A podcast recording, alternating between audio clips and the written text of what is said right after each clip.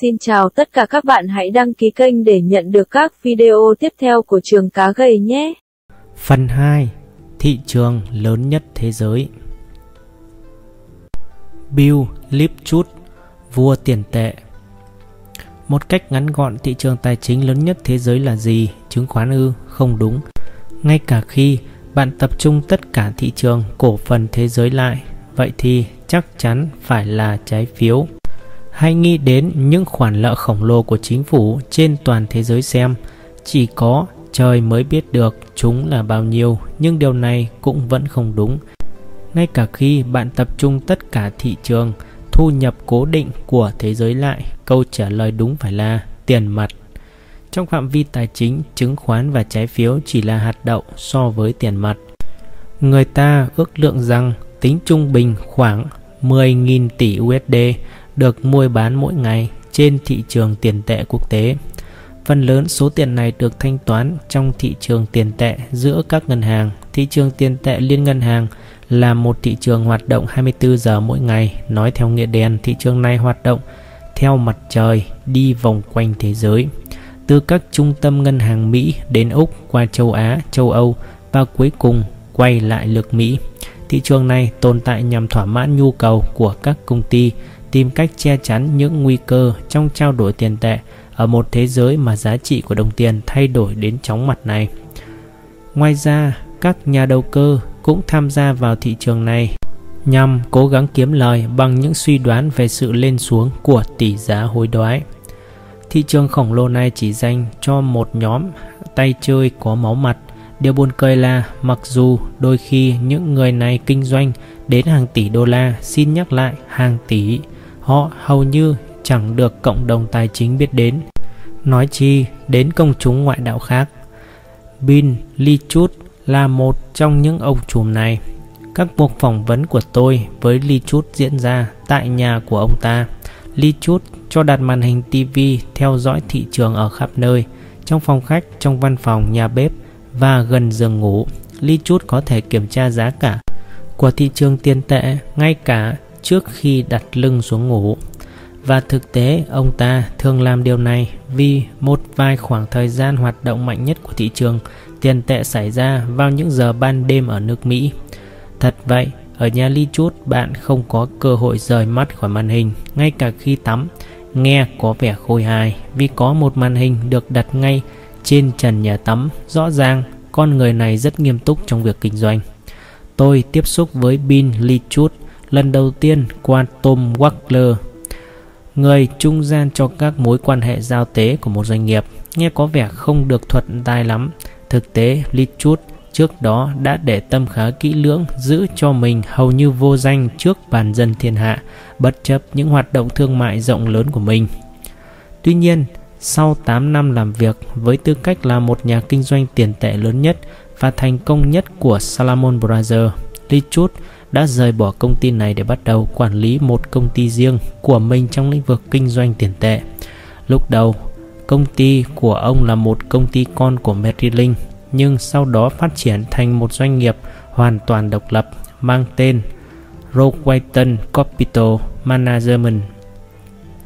Chính điều này cần đến sự ủng hộ của các mối quan hệ giao tế rộng rãi. Sau khi thảo luận về đề nghị được phỏng vấn của tôi với Lee Chut, Wagler gọi đến tôi bảo rằng Bin muốn có một cuộc gặp thân mật trước đã rồi mới xem coi có tới luôn được hay không. Chúng tôi gặp nhau ở quán rượu Soho và sau vài chầu bia Pháp, tôi không đùa đâu, thực sự người Pháp đã sản xuất vài loại bia tuyệt hảo. Lipchut bảo, tôi nghĩ ông nên tìm hiểu xem làm thế nào mà Salomon Brothers trong vòng chưa đến 10 năm từ con số không đã phát triển thành một tay sừng sỏ hùng mạnh nhất trong thị trường tiền tệ quốc tế. Một câu chuyện thú vị đấy, rõ ràng lời đề nghị này là dấu hiệu của sự ưng thuận cho cuộc phỏng vấn, ngoài ra nó còn làm tôi thêm phấn khích. Trong lần gặp đầu tiên tại nhà riêng, tôi đề nghị Lee cho biết về sự phát triển ngoạn mục của Salomon Brothers để trở thành công ty hàng đầu trong thị trường tiền tệ. Với chiếc máy ghi âm đang sẵn sàng hoạt động, tôi hy vọng sẽ nhận được một câu chuyện dài với đầy đủ giai thoại và tình tiết thú vị. Thật bất ngờ, Lee Chút trả lời. tiên tìm đến thị trường. tiền của Salamon chọn lấy phần của nó. Tất cả những điều này đồng thời xảy ra, đồng thời phát triển và đồng thời thịnh vượng. Và tôi nói ý nhắc ông ta tiếp tục nhưng Lipchut chỉ lặp lại câu vừa nói. Tôi đành tiếp, vâng, đó là một sự trùng khớp rất thú vị, nhưng ông có thể cho biết thêm chi tiết hay một vài câu chuyện đặc trưng không? Ông ta lại trả lời rất chung chung, khiến hy vọng về cuộc phỏng vấn của tôi tan tành mây khói. Sau một giờ đầu, cuộc phỏng vấn chẳng đi đến đâu khiến tôi thấy như bị chết chìm, mất hết kỳ vọng vào những kết quả khả quan sau đó. Tuy nhiên, rồi tình hình có đổi khác, mặc dù tôi nghĩ mình đạt được rất ít tài liệu bổ ích trong vòng 1 đến 2 giờ qua. Trong cuộc phỏng vấn, tôi có cảm giác vẫn còn thấp thoáng một cái gì đó. Đây không phải là cái giếng cạn, vấn đề là tôi phải chịu khó đào sâu thêm. Sau vài giờ nói chuyện, chúng tôi bắt đầu nắm bắt ý của nhau tốt hơn và Lee Chut bắt đầu nói đến những chi tiết nhỏ nhặt hơn liên quan đến kinh nghiệm thương mại của ông ta. Điều này tạo lên cốt lõi của lần phỏng vấn tiếp theo. Như đã được đề cập, phòng khách của Lee Chut có trang bị một màn hình hiển thị các tỷ giá hối đoái cùng những tin tức về thị trường tiền tệ do hãng Reuters cung cấp chạy qua phía bên dưới màn hình. Mặc dầu Lee Chut có vẻ đặt hết chú tâm vào cuộc nói chuyện, thỉnh thoảng ông vẫn nhìn lên màn hình. Tại một thời điểm đồng đô la Úc rơi vào tình trạng sụt giá nghiêm trọng, theo sau là những lời bình luận ảm đạm của Bộ trưởng Tài chính Úc.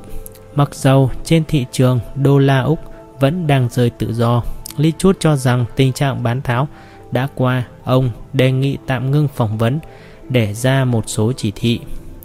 À, không có gì quan trọng lắm đâu, tôi chỉ muốn mua 20 triệu đô la Úc, thế thôi. Ngay sau đó, tỷ giá đô la Úc bắt đầu nhích lên và tăng lên cả buổi tối hôm đó. Tuy nhiên, Lipchut vẫn chưa hoàn toàn thỏa mãn vì ông đã ra lệnh mua đô la Úc ở vào thời giá chỉ thấp hơn một ít so với thị trường giá đang mua bán. Và tỷ giá trên thị trường không bao giờ xuống thấp hơn ông nói với tôi. Bỏ lỡ một cơ hội cũng tệ hại như đứng sai chỗ trong một vụ làm ăn. Trong lần phỏng vấn thứ hai Lipchut cố làm khan hiếm đồng mark Đức và chờ đợi giá nhảy lên để bán lại. Nhưng khi thấy đồng mark tiếp tục sụt giá thay vì được lâng lên, ông nói hình như tôi phải bỏ lỡ cơ hội kinh doanh này.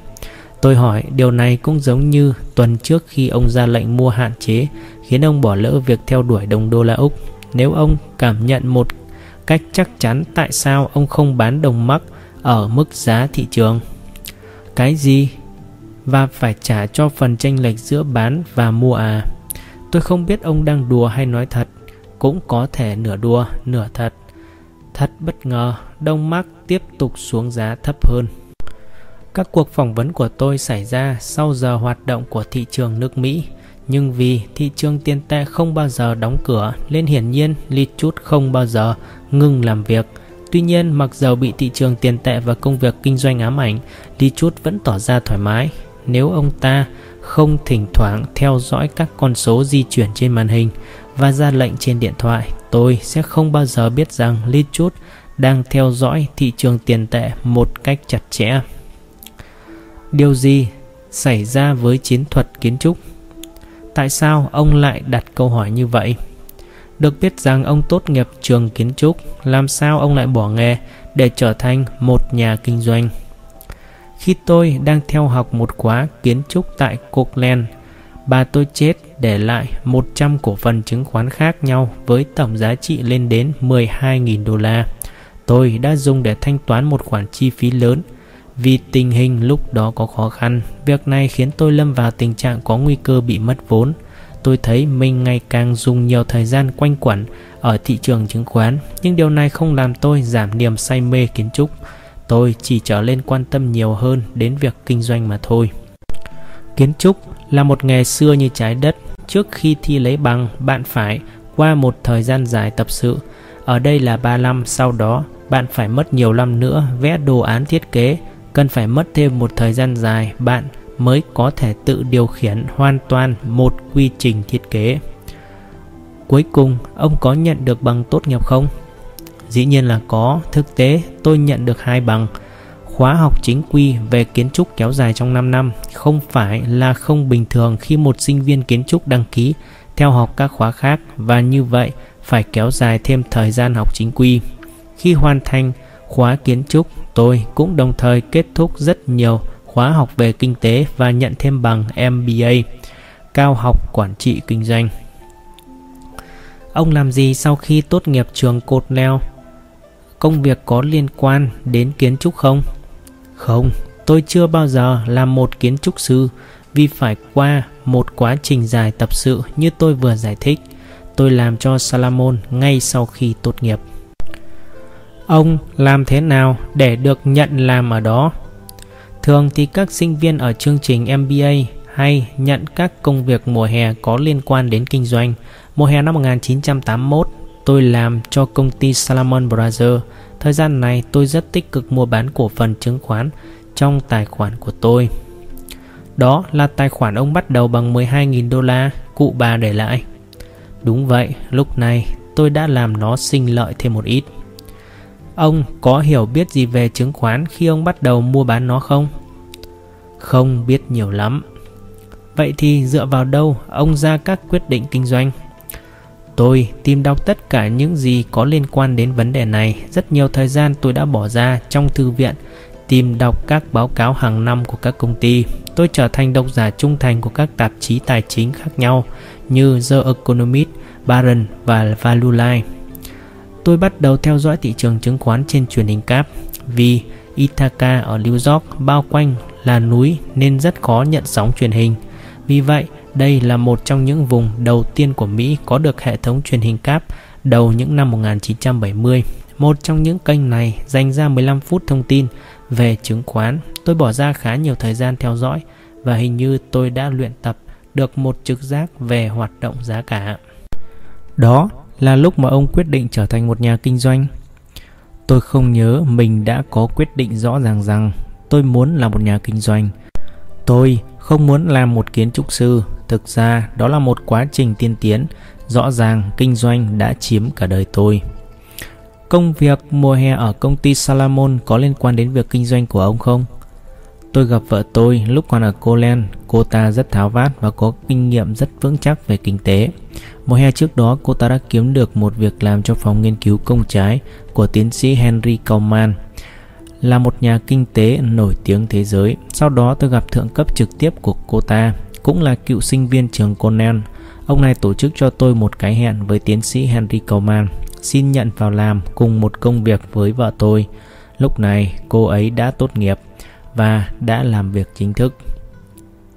Buồn cười là cũng khoảng thời gian đó Salomon Brothers gửi đại diện đến Conan tuyển mộ nhân sự. Tôi được mời đến New York phỏng vấn để làm việc cho công ty trong chương trình công việc mùa hè dành cho các sinh viên kinh tế ở nội trú.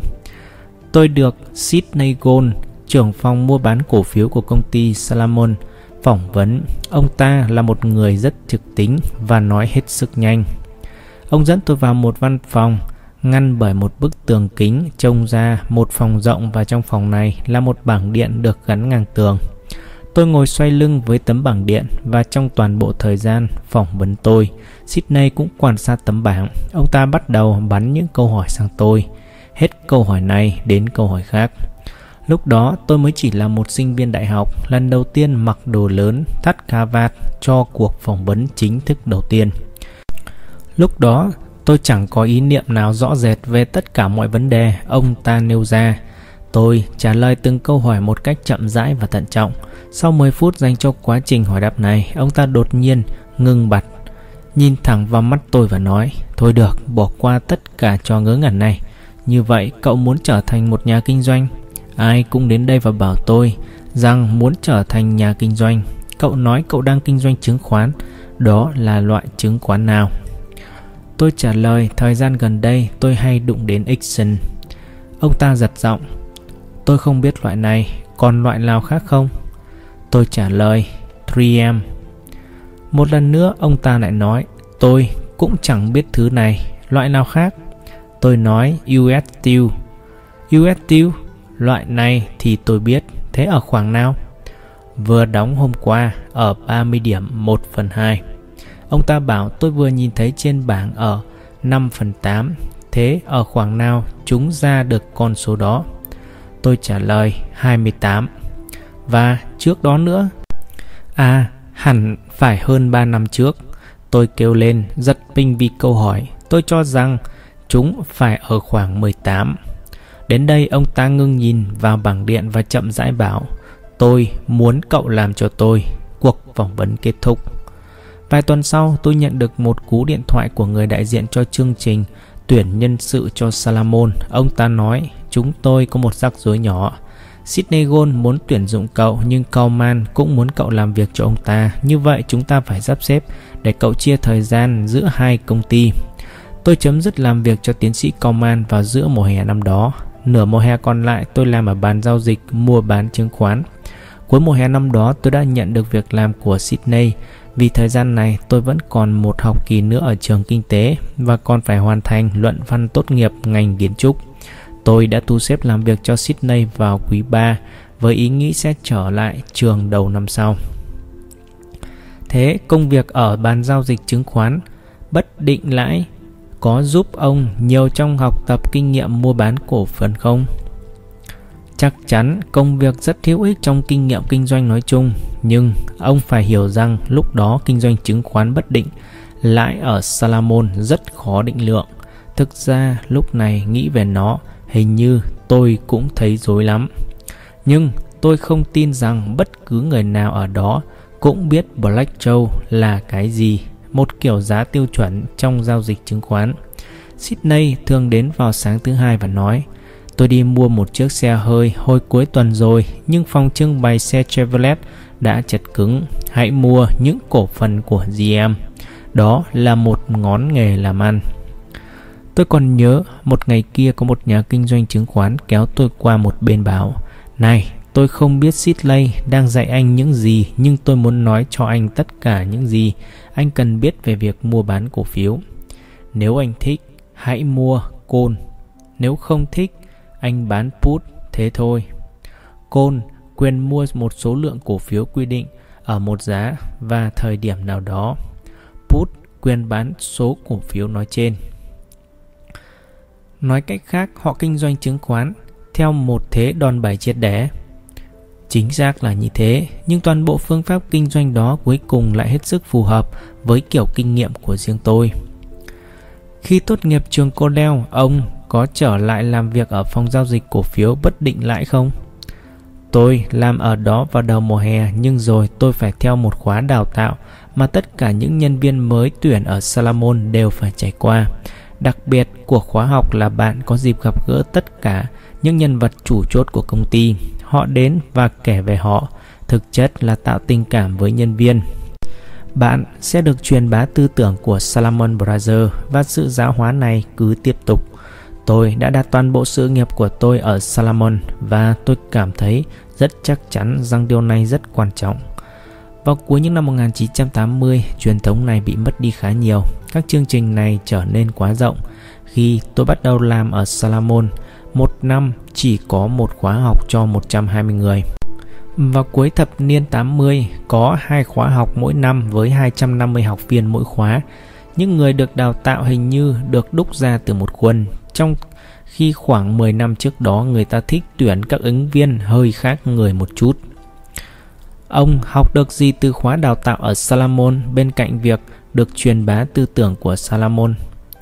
Đó là điều duy nhất tôi học được.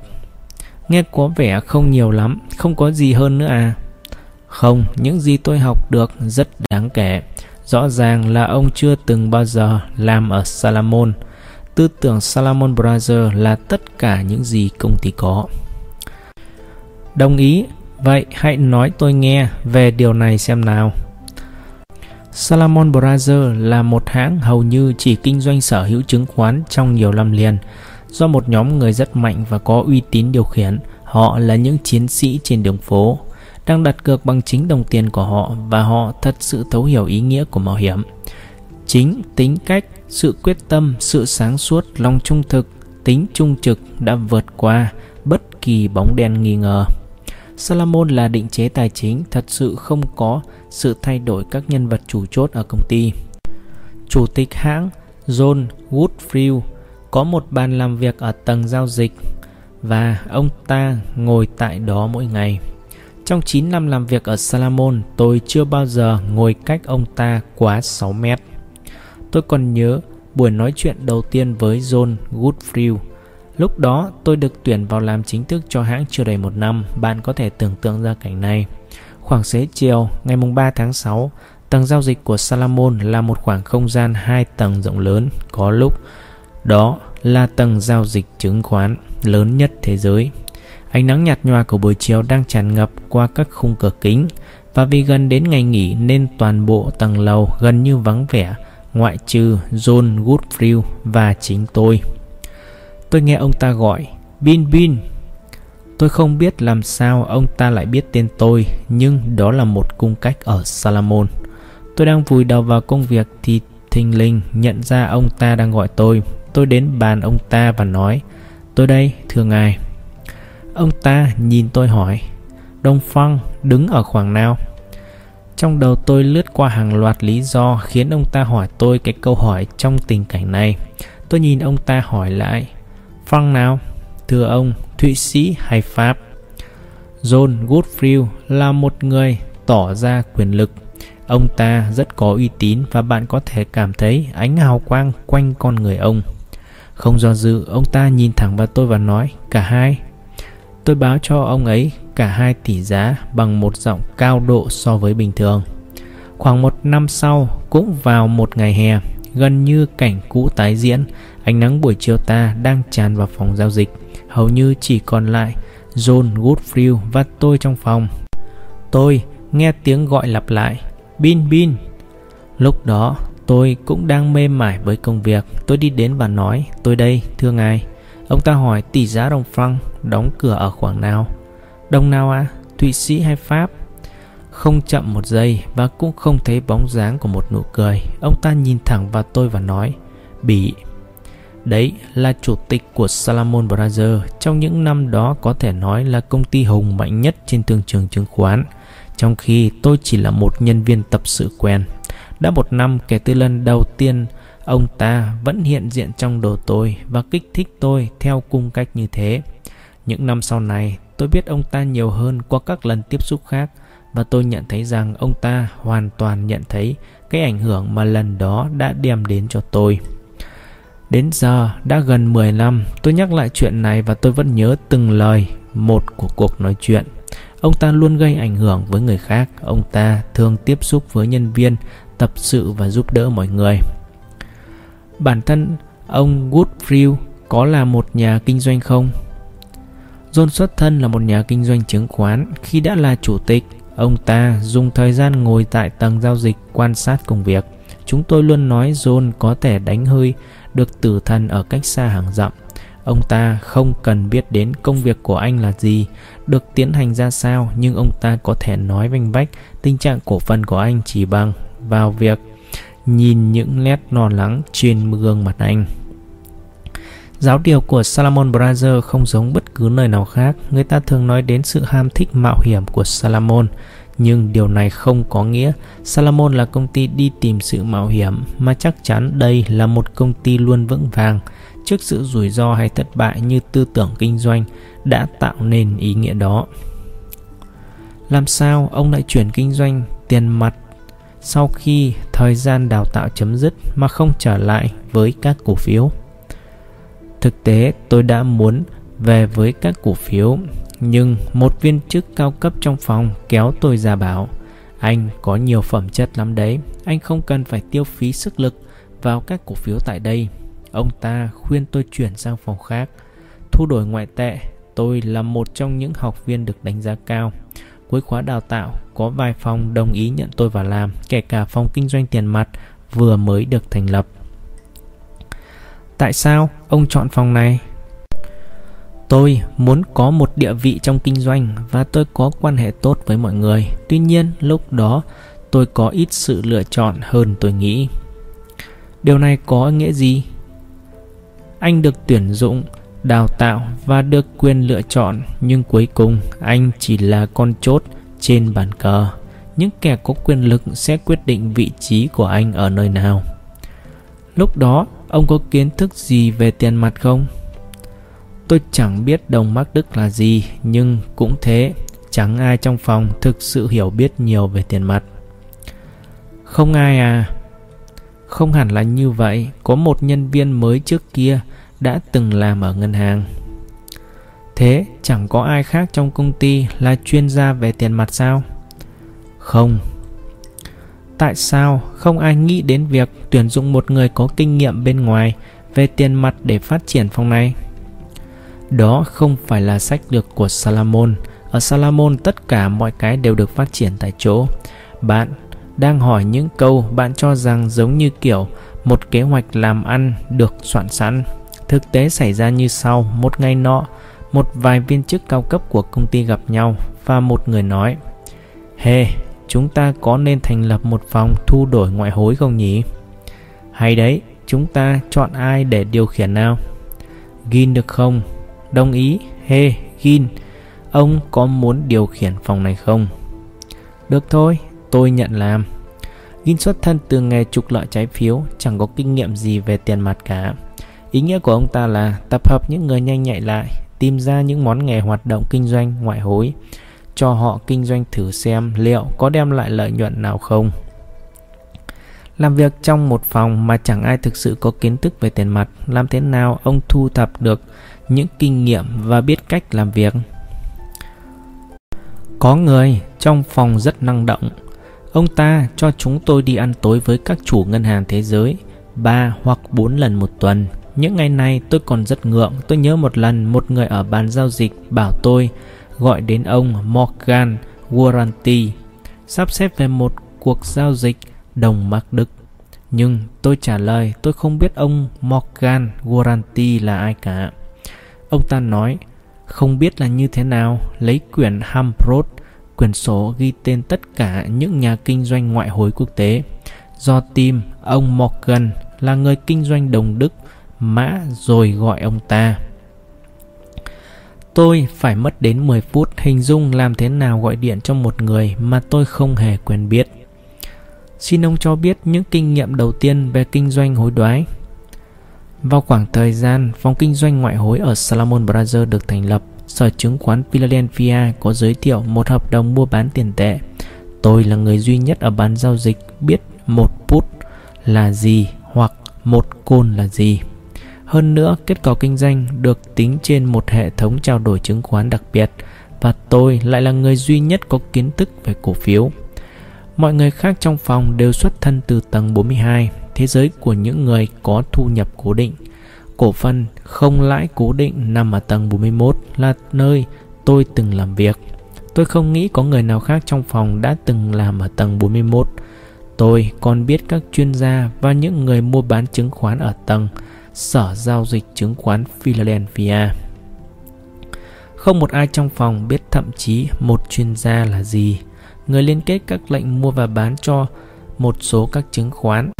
Đối lại với hệ thống mở công khai trong phòng giao dịch chứng khoán, theo đó các lệnh mua bán được các nhân viên môi giới chứng khoán hô to giá mua, broker và giá chào ở một quầy giao dịch. Vị trí này như thể được sắp đặt sẵn cho tôi, Gin bảo tôi. Anh là người duy nhất trong phòng biết tất cả điều này, hãy nhận làm đi. Điểm chủ yếu tôi cố tạo lên là phòng thu đổi ngoại hối của Salamon. Bin Lipchut là một nhà kinh doanh thu đổi ngoại hối và chứng khoán tiền mặt. Tất cả đều bắt đầu cùng lúc và đồng thời hỗ tương nhau. Đó là một kiểu cộng sinh độc đáo. Làm sao Ông trở lên thành công trong kinh doanh tiền mặt mà chẳng có lấy kinh nghiệm nào trước đó. Bí quyết của thu đổi ngoại hối nằm ở các mối quan hệ, khả năng tìm nguồn thanh toán hợp lý, khả năng nắm bắt kịp thời các nguồn thông tin. Tất cả phụ thuộc vào sự quan hệ. Nếu bạn gọi đến một ngân hàng và nói Tôi cần biết giá đồng mark Đức mã cho 10 triệu USD. Họ sẽ chẳng cho bạn biết gì. Họ sẽ trả lời Người giao dịch đồng mark Đức mã đi tắm rồi. Lát nữa gọi lại nhé. Nhưng nếu tôi gọi điện vào 5 giờ chiều bảo Hello, Joe, Bi đây, tớ cần biết giá đồng mark. Câu trả lời sẽ hoàn toàn khác ngay. Tớ đang định đi về đây nhưng không sao, tớ sẽ giúp cậu. chỉ là lính mới trong nghề, làm sao ông tạo được những mối quan hệ này? Một điều giúp tôi rất nhiều là tôi có kiến thức về giao dịch chứng khoán. Khi mới bước vào thị trường, họ sẽ kháo nhau. Tay đó biết nhiều về chứng khoán đấy. Quỷ, quỷ thật, tôi cũng chẳng biết mấy về nó nhưng vấn đề là không một ai trong nghề kinh doanh ngoại hối biết nhiều về chứng khoán. Quan niệm của họ là hắn có thể moi được tờ Black Joe. Tay này hẳn là ghê lắm đây. Nhiều tay chùm trong thị trường hối đoái muốn gặp tôi chỉ đơn giản vì khách hàng của họ cần chơi chứng khoán và họ cần nhanh chóng đẩy mạnh công việc. Hơn nữa, tôi làm cho Salomon Brothers thời điểm đó là một huyền thoại. Chả biết họ làm cái trò gì nhưng rõ ràng họ kiếm bộn tiền. Một yếu tố khác nữa mặc dầu tôi làm cho một ngân hàng đầu tư, tôi cố gắng không làm ra vẻ một nhà đầu tư vênh váo, kiểu người làm công tác kinh doanh ngoại hối ở các ngân hàng đầu tư là loại người có thu nhập ổn định. Họ ăn mặc trải chuốt thắt cà vạt Hermes. Đó là kiểu người được miêu tả là của rượu vang trắng và xà lách Acula. Họ không phải là người bạ đâu ăn đó, ăn mì ý và uống nước suối Marinana. Một mẫu thương gia ngoại hối điển hình là như vậy. Tôi là người đầu tiên ở Salomon Brothers tạo một màn hình theo dõi tỷ giá hối đoái tại nhà. Các đồng nghiệp không thể tin điều đó. Màn hình tại nhà, cậu có điên không? Tôi chỉ nhìn họ và nói, ngoại tệ là một thị trường hoạt động 24 trên 24. Khi các cậu rời văn phòng lúc 5 giờ chiều, thị trường này vẫn hoạt động. Nó thức cả đêm, chẳng biết bao giờ ngủ. Có phải tạo ra các mối quan hệ là rất quan trọng nhằm nắm bắt những thông tin mới? Hoàn toàn đúng, nhà kinh doanh tài chính thành công thường là người được giới ngân hàng chấp nhận. Những kẻ ngoại đạo nói chung không thể thu lợi trong kinh doanh ngoại hối được, giỏi lắm họ chỉ nắm được thông tin tài chính bằng cách gọi đến một thư ký nào đó ở Merck, Chicago, Mercantile Exchange chuyên kinh doanh tiền tệ hậu giao, một cơ quan hoạt động tích cực nhưng vẫn còn rất nhỏ so với thị trường liên ngân hàng. Này, đồng franc Thụy Sĩ sẽ lên hay xuống đây? Làm sao một viên thư ký ở đây biết được những gì thật sự đang lèo lái thị trường tài chính thế giới? Còn tôi, tôi sẽ nói chuyện với các chủ ngân hàng ngày cũng như đêm ở Tokyo, London, Frankfurt và New York. Thế ông phải đánh đổi thời gian để lấy những thông tin này à? Đó là tất cả những gì kinh doanh ngoại hối có được. Ông có thể cho biết một ví dụ gần đây về việc nguồn thông tin này đã giúp ông trong kinh doanh như thế nào? Vào thời điểm bức tường Berlin sụp đổ, suy nghĩ chung trên thị trường là mọi người sẽ đổ tiền vào Đông Đức cho xây dựng cơ sở hạ tầng, nền tảng chính tạo nên sự thừa nhận này là một số lớn vốn đầu tư đổ vào Đông Âu sẽ hầu như làm lợi trực tiếp cho đồng mark Đức. Thế nhưng sau đó người ta mới nhận ra rằng sẽ phải mất một thời gian rất lâu mới đưa được Đông Đức hội nhập với nước Đức thống nhất. Làm sao có sự thay đổi trong nhận thức này? Thủ tướng Kuhn ra tuyên bố, Ngoại trưởng Mỹ Parker bình luận, còn các con số thống kê cho thấy một đội quân hùng hậu người thất nghiệp ở Đông Đức, còn dân Đông Đức sống cả đời với chế độ xã hội chủ nghĩa bắt đầu lên tiếng. Chúng tôi không muốn làm việc chết xác như dân Tây Đức. Tại sao chính phủ ngưng trả tiền bảo hiểm y tế nữa? Thế là các nhà đầu tư nhận ra rằng tái tạo Đông Âu sẽ chẳng phải thành công trong một sớm một chiều. Và khi ý tưởng này trở nên phổ biến hơn, người ta bắt đầu rút vốn ra khỏi đồng Mạc. Hắn, ông cũng có những lập luận tương tự ngay sau khi bức tường Berlin sụp đổ. Tôi không cho rằng lúc đó nhiều người đã nhận ra điều này, và ngay cả nếu họ thấy được cũng không quan trọng lắm. Điều đáng nói là phải đánh giá được những gì thị trường tập trung trong một thời điểm nào đó và cách ông nắm bắt thông tin bằng cách nói chuyện với người làm ăn trong thị trường ngoại hối. Đúng vậy, không phải ai cũng giải thích vấn đề theo cùng một cách thức. Cùng thời gian như anh nói, hiểu được điều này quan trọng lắm. Anh cần phải làm trong nguồn tin, biết được những gì thị trường đang nhắm đến.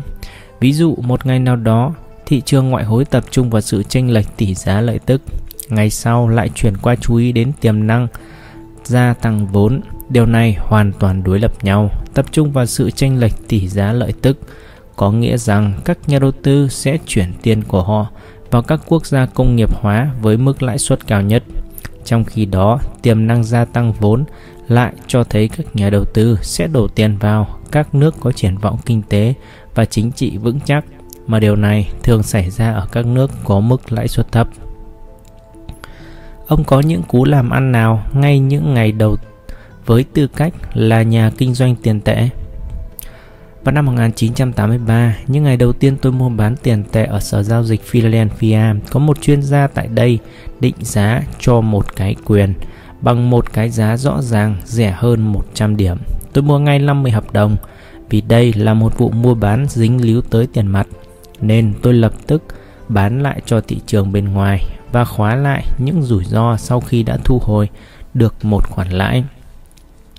Điều này có lợi là nếu thị trường biến động mạnh, nguy cơ rủi ro lớn nhất về mặt lý thuyết sẽ bị hạn chế. Tôi hỏi người môi giới liệu tay chuyên gia vẫn còn muốn bán thêm với cùng giá đó không? Anh ta trả lời rằng có. Tôi bảo mua thêm 50 nữa. Lúc đó tôi là người duy nhất ở sở giao dịch Philadelphia hay mua bán mỗi lần 50 trái quyền. Toàn bộ khối lượng trong thị trường thời bấy giờ chỉ ở vào khoảng 2 hay 300. Tôi mua thêm 50, thêm 50 rồi lại thêm 50 nữa.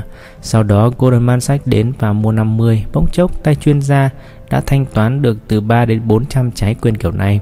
Rõ ràng hắn đã thu một món lợi an toàn nhưng hắn ta đã thực hiện một sai một con tính. Tôi biết điều gì đang xảy ra. Cuối cùng tôi bảo người môi giới hỏi xem hắn ta muốn bán một ngàn không. Người mua bán chứng khoán của tôi ra đi trong vòng nửa phút, sau đó trở lại nói, hắn đồng ý bán một ngàn với giá đó. Tay chuyên gia tưởng bở với mức giá mình đưa ra, nhưng rõ ràng hắn ta vẫn bị mất gần 100 điểm trong giá đó. Cuối cùng tôi bảo người mua bán chứng khoán của tôi hãy bảo hắn ta gọi cho tôi ở đường dây bên ngoài. Tay chuyên gia gọi đến tôi hỏi, ông đang làm cái gì đấy? Tôi trả lời, thế còn anh, anh đang làm cái gì đấy? Hắn hỏi, anh thực sự muốn mua một ngàn à? Tôi nói, nghe này, anh đang bị mất một số lớn trong giá của anh đấy. Hắn kêu lên, anh nói cái gì? Tôi dẫn hắn đi qua các con số. Trước khi kết thúc, hắn bảo, tôi phải đi và cụp máy. Tôi suy nghĩ về điều này trong vài phút tôi thấy hắn ta sẽ phá sản một điều chẳng hay ho gì trong giao dịch chứng khoán và rất tệ hại cho sản phẩm các trái quyền tiền mặt mà chúng tôi vừa mới bắt đầu mua bằng một phương cách đầy ý nghĩa. Tôi gọi cho người môi giới và bảo hủy tất cả trái quyền đã mua, chỉ giữ lại 50 đầu tiên. Cùng lúc đó, chuông điện thoại của tôi reo vang, tay chuyên gia đang ở đầu dây. Tôi không thể tin được, hắn ta kêu lên, đau khổ vì sai phạm nghiêm trọng vừa mắc phải. Tôi sẽ bị đẩy đến chỗ phá sản. Tôi nói, đừng lo anh bạn, tôi đã cho hủy tất cả ngoại trừ 50 đầu tiên. Cần nói thêm rằng Goldman Sachs từ chối không bỏ 150 trái quyền anh ta đã mua. Nhiều năm sau đó, sau khi công ty của tay chuyên gia bị phá sản, còn bản thân tay chuyên gia trở thành một nhà kinh doanh hàng đầu trong thị trường giao dịch lớn nhất tầng này. Anh ta luôn gây cho Goldman nhiều khó khăn. Hành động hủy bỏ các cổ phiếu của tôi cho thấy một quyết định làm ăn lâu dài. Lúc đó tôi không nghĩ điều này quan trọng lắm, nhưng cũng chính điều này về sau làm tôi khổ sở không ít. Tại sao vậy? Tôi nổi tiếng là một trong những người nếu không muốn nói là người cứng rắn nhất trên thị trường. Tôi không, không và không bao giờ cho ai thoát khỏi nguy cơ phá sản vì tôi nghiệm thấy rằng ở Salamon ai cũng cố đánh gục chúng tôi. Tôi chắc chắn rằng nếu tình hình đảo ngược không một ai cho tôi lấy cơ hội. Quan điểm của tôi luôn luôn là như vậy, đó là luật chơi. Tôi không tha cho một ai và tôi cũng chẳng mong ai tha cho tôi. Thỉnh thoảng cũng có nhiều nhà kinh doanh chứng khoán gọi đến tôi khi họ quên mất thời điểm hết hạn của một hợp đồng mua bán thẳng không qua sở chứng khoán nào đó mà nay đã chuyển thành tiền mặt. Có cả hàng tá câu xin lỗi, tôi đã cố làm sớm hơn. Tôi quên mất, chỉ trễ một vài phút thôi mà. Ông không cho phép một ngoại lệ được sao? Tôi biết rằng chẳng một ai để tôi xin xỏ nếu tôi ở trong trường hợp đó. Thực tế là suốt thời gian làm việc, tôi chưa bao giờ để điều này xảy ra. Lập luận của tôi là nếu có xảy ra vụ sai lầm hành chính nào thì chúng ta sẽ mất rất nhiều tiền. Vì vậy phải đặt ra vô số các biện pháp an toàn ngăn ngừa các rủi ro để đảm bảo chúng ta không bao giờ phạm lỗi. Khi tôi trình bày các chi tiết quản lý công ty với Marin, có ai đó hỏi tôi tự thảo ngân quỹ cho các sai sót của văn phòng là bao nhiêu? Tôi trả lời zero. Họ sừng sốt. Anh muốn nói gì? Zero ư? Tôi nói zero, chúng tôi không có sai sót. Họ vẫn không tin, chắc chắn ai cũng phải phạm một vài sai lầm. Tôi trả lời, không, chúng tôi không phạm sai lầm. Nếu anh được tạo đầy đủ an toàn cho các biến số, anh sẽ không bao giờ mắc sai sót. Đó là quan điểm của tôi và đó là lý do tại sao tôi không phạm luật. Những ai biết rõ tôi đều nói Lipchut, tại sao anh luôn cứng rắn trong mọi trường hợp vậy? Tôi chỉ đơn giản trả lời À đó là luật chơi Đó là cách chơi. Vì vậy đối với tôi Cứu tay chuyên gia đó là điều khác xa tính cách của tôi. Thế lúc ông quyết định tạo cơ hội cho tay chuyên gia Bởi vì sai lầm hắn ta mắc phải là quá rõ ràng Hay vì ông nghĩ điều đó sẽ đe dọa sự sống Của cái mà lúc đó được gọi là sự trao đổi và sản phẩm? Đó là một quyết định kinh doanh lâu dài dựa trên ý nghĩa rằng điều đó có thể gây tổn hại cho việc kinh doanh của tôi nếu tôi giữ lại những cổ phiếu đó. Tổn hại cho việc kinh doanh của ông như thế nào? Việc kinh doanh mua bán của tôi lúc này đang bùng nổ mà Sở Giao dịch Chứng khoán Philadelphia là lời chúng được mua bán, thị trường chứng khoán giao dịch mở lúc đó mới chỉ bắt đầu. Như vậy, ông hành động để bảo vệ sự giao dịch không, tôi làm thế để bảo vệ tôi. Bảo vệ thị trường của ông chứ? Chính xác là như vậy. Như vậy, giả sử việc giao dịch đã có từ lâu rồi, khoảng 10 năm chẳng hạn, khối lượng chứng khoán kinh doanh đã lớn rồi và việc kinh doanh của ông chẳng ảnh hưởng gì mấy đến sự sống còn của sở giao dịch, ông sẽ quyết định khác đi.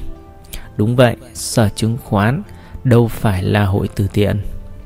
Việc xảy ra một sai lầm rõ ràng như vậy. Không, Tôi không thúc đẩy sự việc. Tôi đã bảo người mua bán chứng khoán Hỏi hắn ta đã kiểm tra lại giá chưa? Hắn ta đã chắc chưa? Hỏi xem có thật hắn muốn bán 50 trái quyền nữa phải không? Trong trường hợp liên ngân hàng Người mua bán đôi khi cầu thả đưa sai giá tiền mặt. Ví dụ giá thực tế là 1,914 Nhưng họ lại báo 1,924 một tranh lệch lớn đấy Ông có buộc anh ta vào giá đã bán ngay cả khi ông biết đó là một sai lầm rõ ràng. Thông thường thì đó là một cố gắng lương thiện, giả dụ thị trường đang biến động liên tục. Anh không thể nào biết ngay cả sự tranh lệch lớn này nằm ở đâu nữa. Cứ cho rằng người bán đưa ra giá 1,914 mà anh nghĩ rằng giá thực tế là 1,924. Theo lệ thường anh sẽ hỏi 1,914 anh có chắc không? Làm ơn kiểm tra lại đi. Nếu anh ta trả lời chắc chắn tôi chắc mà, anh có muốn mua không? Lúc này giá đã được quyết định. Chuyện này có khi nào xảy ra với ông không? Có chứ, nhưng tôi đảm bảo rằng mỗi khi điều này xảy ra, họ sẽ điều chỉnh lại giá hoặc hủy bỏ việc mua bán. Và ông sẽ nói gì? Tôi từ chối mua hoặc bán vì chính tôi đã đề nghị họ kiểm tra lại mà. Đến đây chúng tôi giải lao thưởng thức vài món ăn Trung Quốc được gọi đến. Trong khi ăn, chúng tôi tiếp tục thảo luận về thị trường vì tôi tin những lời thảo luận này, những quan điểm trong cuộc thảo luận này sẽ rất thú vị đối với nhiều độc giả, nên tôi tiếp phục Lip chút cho phép sử dụng lần nói chuyện này. Tuy nhiên, tôi đã biên tập lại loại bỏ những chi tiết tham khảo liên quan đến hối đoái, thị trường và các doanh gia. Trong thị trường mua bán hối đoái, ông có cho rằng các lệnh mua bán sau khi đã đạt giá thỏa thuận thường được lựa chọn lựa kỹ càng không? Anh thấy đấy, tôi rất ít giao dịch ở các phòng giao dịch chứng khoán, phần lớn việc kinh doanh của tôi hoặc là ở thị trường liên ngân hàng hoặc ở sở giao dịch Philadelphia. Ở đây họ sử dụng một hệ thống đặc biệt. Tuy nhiên để trả lời câu hỏi của anh, tôi sẽ kể anh nghe một câu chuyện về một người bạn ở Salamon vào cuối thập niên 80. Anh ta kinh doanh trong một thị trường chẳng mấy sôi động, các hoạt động mua bán ở đây rất tẻ nhạt. Trong thời gian đó, nhiều lệnh mua bán chứng khoán bị tích tụ lại. Một ngày nọ, viên thư ký của anh ta trên tầng giao dịch gọi đến và báo. Nghe đây, ngày mai, ngày mà mức thanh toán được cho là xuống thấp hơn mức bình thường vì một ngày nghỉ đã ảnh hưởng thị trường tiền mặt. Họ sẽ săn lùng các lệnh trên mệnh giá thị trường. Vào thời điểm đó, các lệnh mua bán đã đóng ở khoảng 40 hoặc 50 điểm cao hơn. Hôm sau, anh ta vạch kế hoạch bán ra một mạch khi các lệnh mua bán đạt đúng giá vì nghĩ rằng sự tích tụ như vậy chỉ là giả tạo sau đó anh ta sẽ bán được các cổ phiếu trên thị trường. Trong suốt buổi sáng chẳng có gì xảy ra nhưng khoảng 1 giờ chiều, giá bắt đầu xuống. Ông nói rằng các lệnh ấy trên mệnh giá thị trường à? Đúng vậy, thị trường xuống 50 điểm, 100 điểm và chỉ trong vài phút đã xuống hơn 200 điểm. Điều gì điều xảy ra là các nhà kinh doanh trên tầng giao dịch sẽ đi tìm những lệnh thấp hơn thị trường cách khoảng 200 điểm thay vì những lệnh cao hơn thị trường cách chỉ 50 điểm. Lý do mà mọi người đã chuẩn bị một sự tích tụ để đưa ra các lệnh ở giá cao. Vì vậy, giá cao nhất sẽ dễ có chiều hướng hạ thấp. Trong khi các cổ phiếu tuột dốc, anh bạn của tôi thấy được chỗ thấp nhất của chúng trên thị trường. Anh ta hét vào tai viên thư ký. Mua hết bao nhiêu cũng mua. Anh ta ra hàng trăm giá ở khoảng từ 100 đến 200 điểm thấp hơn. Và ngay cả dù cho thị trường xuống thấp hơn 200 điểm, hàng ngàn lô cũng mua bán ở mức này. Thế còn mức giá của anh ta? Rõ ràng anh chưa từng bao giờ ở tầng giao dịch hối đoái. Trong phòng giao dịch, thị trường có thể mua bán ở một vài giá khác nhau cùng một lúc trong khoảng thời gian biến động rất nhanh. Họ nhìn ngay sau lưng người môi giới của anh bạn tôi. Người đang đặt giá cao hơn, đó là một thị trường biến động nhanh. Khi một phòng giao dịch tạo được thị trường biến động nhanh, các người môi giới không thể bị buộc hoàn thành các lệnh mua bán chứng khoán trong bảng giá mua bán của ngày đó. Thị trường biến động nhanh cho phép những người mua bán chứng khoán một đường thoát đặc biệt cao hơn những cách thông thường. Tôi không có ý biện bạch vì tôi không thể chứng minh được bất cứ điều gì xảy ra, đó chỉ là ý kiến của riêng tôi, những tình huống như vậy. Đôi khi xảy ra ở những thị trường giao dịch công khai. Bữa ăn kết thúc, chúng tôi trở lại phòng khách tiếp tục cuộc phỏng vấn có thù băng. Ông còn nhớ chuyến làm ăn lớn đầu tiên của mình và ông nghĩ gì sau đó? Đó là lần kinh doanh trái phiếu cho phép có thể mua lại đồng sterling, tên gọi khác của đồng bảng Anh, hoặc đồng đô la Mỹ. Lần phát hành trái phiếu này nằm dưới mệnh giá khá xa do Salomon Brothers, một trong những công ty bảo lãnh phát hành tín phiếu hàng đầu, đưa nhầm mệnh giá. Lúc mới nghe bài báo chi tiết tôi không thể tin làm sao Salomon lại sai lầm như vậy. Tôi thật sự muốn mua hết toàn bộ tín phiếu được phát ra. Thực chất của việc đưa nhầm dâm mệnh giá này là gì? Lúc đó, lãi suất tiền gửi ở Anh thấp hơn nhiều so với ở Mỹ. Kết quả là đồng sterling hậu giao được mua bán với một mệnh giá cao hơn nhiều so với giá giao ngay. Nếu hai quốc gia có mức lãi suất khác nhau, tiền có lãi suất thấp hơn sẽ được mua bán không thay đổi trong những tháng có kỳ hạn với một khoản tiền phụ trội so với giá giao ngay. Nếu không có khoản tiền bù này, các tay kinh doanh láo cá sẽ mượn tiền ở các nước có mức lãi suất thấp, đổi ra và đầu tư vào các dự án ở nước có lãi suất cao hơn. Sau đó mua tiền có kỳ hạn ở lãi suất thấp để đề phòng các trường hợp rủi ro trong kinh doanh tiền tệ sự tham gia của nghiệp vụ tài định đảm bảo một giá trị tăng cho loại tiền có tỷ giá thấp hơn, làm cho chúng đủ mạnh để cân bằng sự chênh lệch tỷ giá hối đoái giữa hai quốc gia. Trái phiếu được phát hành lần đó được định giá như sau.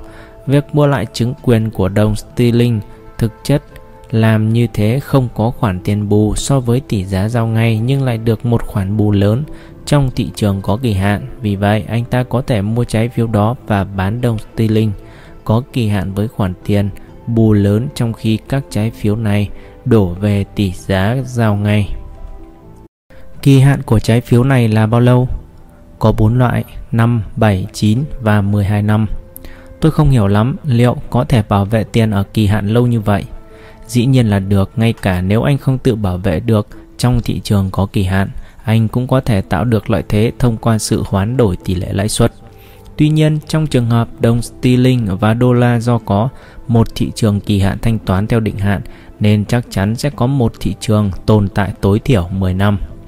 Thế lượng trái phiếu phát ra có lớn không? Hai lần, lần đầu 100 triệu đô la và lần sau 50 triệu đô la. Điều gì xảy ra khi ông chỉ ra sự định sai mệnh giá của trái phiếu? Phản ứng đầu tiên của họ cho là tôi sai, họ phải mất đứt 9 tiếng đồng hồ rà soát lại tất cả vấn đề mới thấy rằng lập luận của tôi hoàn toàn xác đáng. Họ có để ông mua số trái phiếu đó không? Có, nhưng lúc tôi đồng ý mua, hết 50 triệu của lần phát hành đầu tiên đã được bán. Trong một hai năm sau, tôi cố mua lại tất cả cổ phần trái phiếu còn lại trên thị trường. Tôi luôn là người ra giá cho các trái phiếu này. Với sự trợ giúp của một tay trọng mãi, anh này biết chỗ của các trái phiếu gốc. Hai năm sau, tôi đã mua lại 135 triệu của toàn bộ 150 triệu được phát hành. Khi mua được loại trái phiếu này, tôi lập tức bán đi một khoảng tương đương 50% của toàn bộ số này trên thị trường đồng sterling có kỳ hạn. Hãy nhớ rằng đồng pound có kỳ hạn có một khoản tiền bù khá lớn. Thí dụ tỷ giá giao ngay và tỷ lệ tại đó các trái phiếu có thể mua được lại bằng đồng sterling là 1,347 USD. Trong khi đồng sterling có kỳ hạn 7 năm được mua bán ở khoảng tương đương 1,47 đô la và đồng sterling kỳ hạn có 12 năm ở khoảng 1,6 đô la. Việc bán đi phân nửa tổng số trên thị trường có kỳ hạn đã chuyển đổi một cách có hiệu lực phân nửa vị thế thành trái phiếu bán thay thế đồng bảng Anh. Trong khi thực tế trái phiếu gốc là một vị thế mua như vậy, nửa sẽ là mua và nửa sẽ là bán. Vấn đề là việc bán được thành lập ở một mệnh giá cao hơn nhiều so với mua. Sự chênh lệch này thực chất có khả năng mang lại lợi nhuận cao hơn nếu đồng bảng Anh có kỳ hạn hạ xuống thấp hơn 1,347 USD hoặc cao hơn 1,47 trong trường hợp kỳ hạn 7 năm. Dù sao rốt cuộc điều xảy ra là tỷ giá lãi suất ở Anh cuối cùng chuyển từ mức thấp hơn sang mức cao hơn tỷ lệ ở Mỹ, do đó tạo cho tỷ lệ lãi suất của đồng bảng Anh có kỳ hạn đảo ngược từ một khoản tiền bù sang một khoản chiết khấu suất vào tỷ giá giao ngay và tôi đã vớ bở. Trong nghề nghiệp của mình, ông còn có những thương vụ nào đặc biệt khó quên? Tôi còn nhớ mãi một lần vào thời hội nghị G7 tháng 9 năm 1985 hội nghị liên quan đến những thay đổi cơ cấu gây một tiếng vang đến thị trường tiền tệ suốt cả 5 năm sau đó. Đó là hội nghị mà các nước công nghiệp hóa đồng ý một chính sách hợp tác nhằm làm giảm giá đồng đô la. Rõ ràng ông ất rất am hiểu thị trường tiền tệ, thế ông có đoán trước được sự thay đổi chính sách lớn như vậy không? Không, vài người đã có ý niệm mơ hồ rằng sẽ diễn ra một cuộc họp giữa chính phủ các nước phương Tây nhằm kéo giá đồng đô la xuống nhưng không một ai thấy rõ tính chất hệ trọng của vấn đề. Ngay cả sau khi các kết quả của cuộc họp được thông báo, đồng đô la xuống giá nhưng chẳng có gì cho thấy sự sụt giá xảy ra những tháng sau đó. Thực tế, sau loạt bán đầu tiên ở New Zealand và Úc, đô la lại nảy lên một tí ở Tokyo. Ông giải thích điều này ra sao? Người ta không thực sự hiểu rõ điều gì đang xảy ra. Thái độ chung thường là lại một sự can thiệp của ngân hàng trung ương nên nhớ rằng cuộc họp diễn ra sau một thời gian dài ngân hàng trung ương can thiệp không hiệu quả. Sự khác biệt của lần này là gì? Đây là lần đầu chúng ta thấy một chính sách hợp tác của bảy nước công nghiệp hóa. Tuy nhiên, vào thời điểm diễn ra hội nghị G7, tôi lại đi nghỉ mát. Điều này không thường xuyên lắm, nhưng lúc đó tôi đã có một kỳ nghỉ tuyệt vời ở Sardinia. Đó là một nơi khá hẻo lánh, phải mất 2 giờ mới có được một cuộc điện đàm quốc tế. Thế ông có biết tình hình xảy ra không? Ngay cả G7 tôi cũng chẳng biết là gì Lúc đó hội nghị G7 chẳng tỏ ra một sự liên can nào đặc biệt Đó chỉ là một nhóm các quan chức quan liêu họp lại bàn phiếm về giá trị đồng đô la thế thôi Trước đó chưa hề có một hội nghị G7 nào có ảnh hưởng đặc biệt đến đồng đô la Hoàn toàn không, dù sao lúc đó tôi đang nằm dài trên bãi biển Hoàn toàn không đếm xỉa gì đến cảnh hỗn loạn đang diễn ra ở thị trường tiền tệ thế giới nhưng vì một lý do nào đó Có thể do gần hết kỳ nghỉ và tôi lại bắt đầu nghĩ đến việc trở lại thường trường. Tôi bèn quyết định gọi đến văn phòng và sáng sớm ngày thứ hai giờ New York xem mọi việc có suôn sẻ trong lúc tôi vắng mặt không. Khó khăn lắm, cuối cùng tôi mới nối được dây nối đến New York nhưng chẳng ai trả lời. Đây là một điều bất thường vì người phụ tá của tôi, Andy, luôn đi làm rất sớm. Tôi có hơi lo lắng, sau đó tôi gọi đến văn phòng của chúng tôi ở London kiểm tra thị trường ở đó. Tôi hỏi Dennis điều gì đang xảy ra trên thị trường tiền mặt. Anh biết hội nghị G7 chứ? Không, tôi trả lời. Anh đang nói về cái gì vậy? À, họ vừa tuyên bố kéo đồng đô la xuống và đô la sẽ xuống thẳng đến địa ngục. Tôi hỏi anh có biết Andy ở đâu không? Ồ, hôm nay Andy nghỉ ốm, hắn trả lời. Sau một hồi cố gắng cuối cùng tôi cũng nói chuyện được với Andy tại nhà. Anh ta đang nằm liệt giường vì cúm và sốt cao. Điều này chẳng hay ho gì vì chẳng ai trong chúng tôi trước đây bệnh hoạn cả. Lúc đó, ông có hợp đồng nào bị dính vào cuộc họp G7 không? Có, nhưng ít thôi, không nhiều lắm. Andy có quyền quyết định mua bán không? Dĩ nhiên là có, anh ta không những giám sát công việc tôi giao mà còn chịu trách nhiệm mua bán nữa. Điều thú vị là ngay sau khi biết tin Andy đến thẳng thị trường New Zealand là thị trường đầu tiên trong các thị trường tiền tệ quốc tế mở cửa sau ngày nghỉ cuối tuần. Không nhiều người lắm, hơn nữa đó lại là một thị trường nhỏ. Tôi nghĩ anh ta có thể lấy báo giá mà thôi vì chúng tôi. Salomon Brothers thường mua bán từ 20 triệu USD đến 50 triệu USD vào các buổi sáng thứ hai ở New Zealand. Chúng tôi đã tạo được các mối quan hệ tại trung tâm giao dịch này trong khi rất ít các tay làm ăn ở New York hoặc châu Âu có được. Vì lẽ đó, chẳng có bất bình thường cho Andy hoặc chính tôi gọi đến. Andy đến bán 60 triệu USD ở New Zealand lúc đó là một số lớn. Đến đây, Bin kể lại cuộc nói chuyện của Andy với ngân hàng New Zealand. Giá của anh cho 20 triệu đô la. Định giá 280. Chào giá 282. Bán, còn lại ra sao? 279 281 20 bán cho anh, còn lại 278 280 bán cho anh 20. Andy đang đánh cược 6 chữ số lớn dưới giá liêm yết cuối cùng của ngày thứ sáu. Tôi thật sự kinh ngạc thấy anh ta sáng suốt đến vậy. Trong 6 giờ, tôi để đường dây trực tiếp từ phòng khách sạn Sandinia nối với Andy lúc này đã khỏi bệnh. Đang ở Hollywood, New Jersey. Vì rất khó nối được điện đàm quốc tế từ Sandania nên chúng tôi để đường dây mở cả ngày. Andy có đường dây đến tôi và một đường dây mở nối với tầng giao dịch ở sở chứng khoán Philadelphia nơi chúng tôi đang mua bán các hợp đồng tiền tệ. Anh ta còn cho vợ chạy đến Radio Sách ngay sau khi nơi này mở thêm đường dây phụ. Sau đó anh ta mua một đường dây thứ ba nối từ nhà người hàng xóm cho phép mở đường dây đến người môi giới. Chứng khoán đồng đô la mắc của chúng tôi để chúng tôi có thể mua bán được tiền mặt trên thị trường. Chúng tôi làm theo cách đó trong 6 giờ. Chúng tôi đã mua được 6 triệu đô la trong ngày đó, thời điểm ấy có thể chiếm hơn 25% tổng số lợi nhuận hàng năm của chúng tôi. Tôi đang ở tại một nơi sang trọng, thường được các tay giàu có ở châu Âu lui tới. Có một điều buồn cười là trong khi tất cả những việc này diễn ra, có hai quý ông lớn tuổi người Đức có vẻ như là chùm tư bản công nghiệp, màu da rám nắng rất đẹp, ăn mặc trải chuốt không chê vào đâu được có các cô gái đi kèm rõ ràng là con gái của họ. Cứ thỉnh thoảng 10 phút lại ghé qua phòng tôi hỏi xem điều gì đang xảy ra.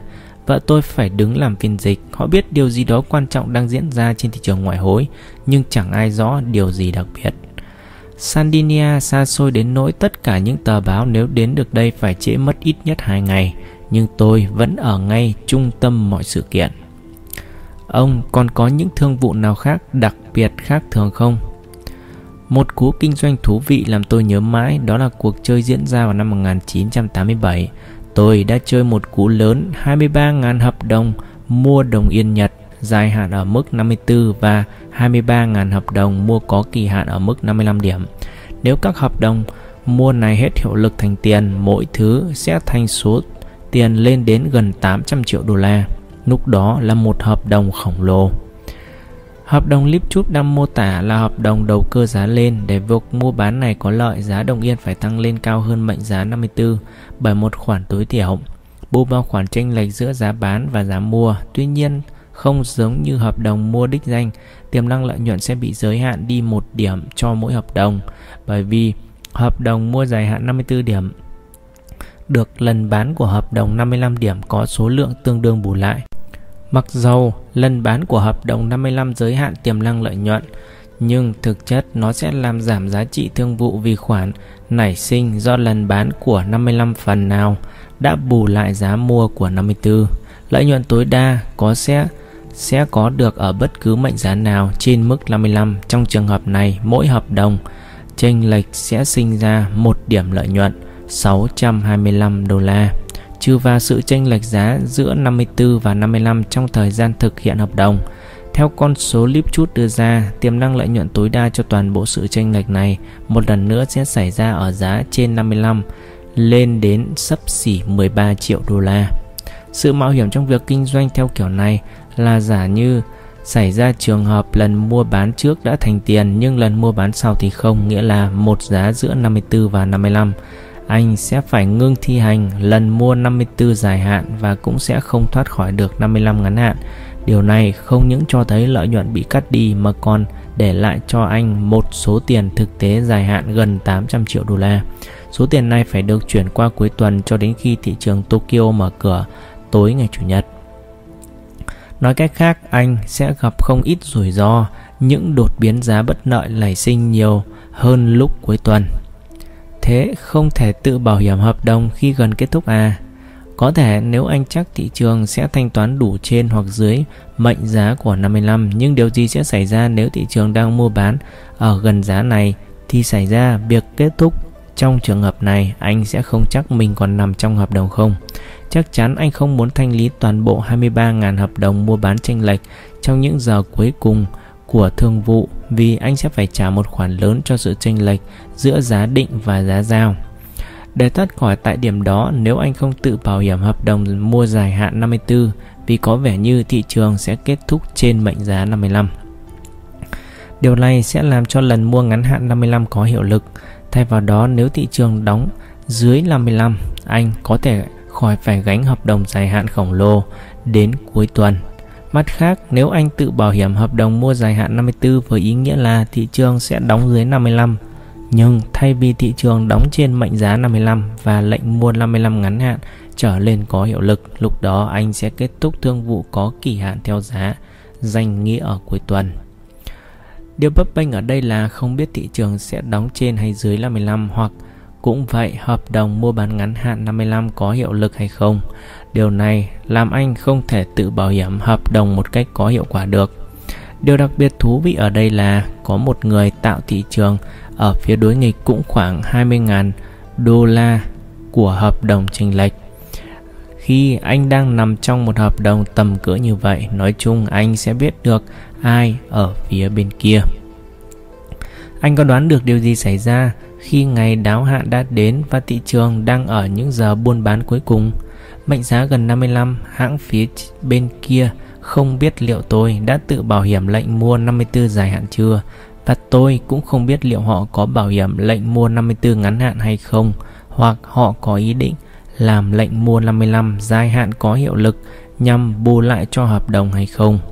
Không ai của cả hai phía biết tình thế của bên kia trước sáng chủ nhật là thời điểm anh được thông báo hiệu lực của tất cả chứng khoán. Chiều chủ nhật, chúng tôi lại chơi cái trò ú tìm đó lần nữa tại thị trường Tokyo. Nếu họ làm cho lệnh mua 55 dài hạn của họ có hiệu lực để tôi phải mua kỳ hạn hợp đồng họ sẽ không biết tôi có mua kỳ hạn ở hợp đồng yên hay không. Điều này phụ thuộc vào liệu tôi có tự bảo hiểm hay không.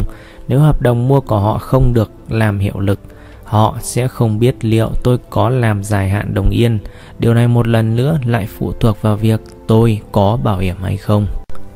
Về phần mình, tôi cũng không rõ có làm dài, ngắn hay trung hạn giá thuần vì tôi cũng không biết họ có bảo hiểm không. Kết quả là bước vào thị trường New Zealand và Úc vừa khi mới mở cửa hoặc là tôi sẽ làm dài hạn gần 800 triệu giá trị đồng yên và họ sẽ làm kỳ hạn cùng một hợp đồng, hoặc họ sẽ làm dài hạn số tiền đó, còn tôi sẽ làm kỳ hạn.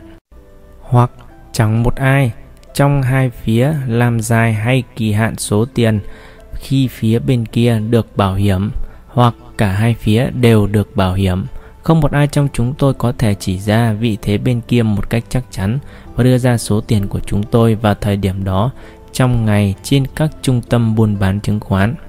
Vào buổi chiều thứ sáu ngày mãn hạn, tôi nghe rằng hãng phía bên kia đang mua đồng yên trên thị trường. Sau đó tôi còn biết rằng họ đã không tự bảo hiểm hợp đồng mua 54 ngắn hạn và không có ý định làm hiệu lực lệnh mua 55 dài hạn của họ.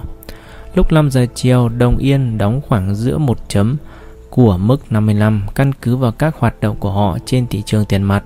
Tôi nghĩ họ có thể sẽ không làm hiệu lực lệnh mua 55 dài hạn nhưng tôi cũng không chắc lắm. Vào ngày Chủ nhật chuông điện thoại reo và đó là nhân viên trọng mãi của hãng bên kia. Tôi hỏi bên anh thế nào? Rất tốt, thế còn bên anh? Anh ta hỏi lại. Tôi trả lời tôi không biết.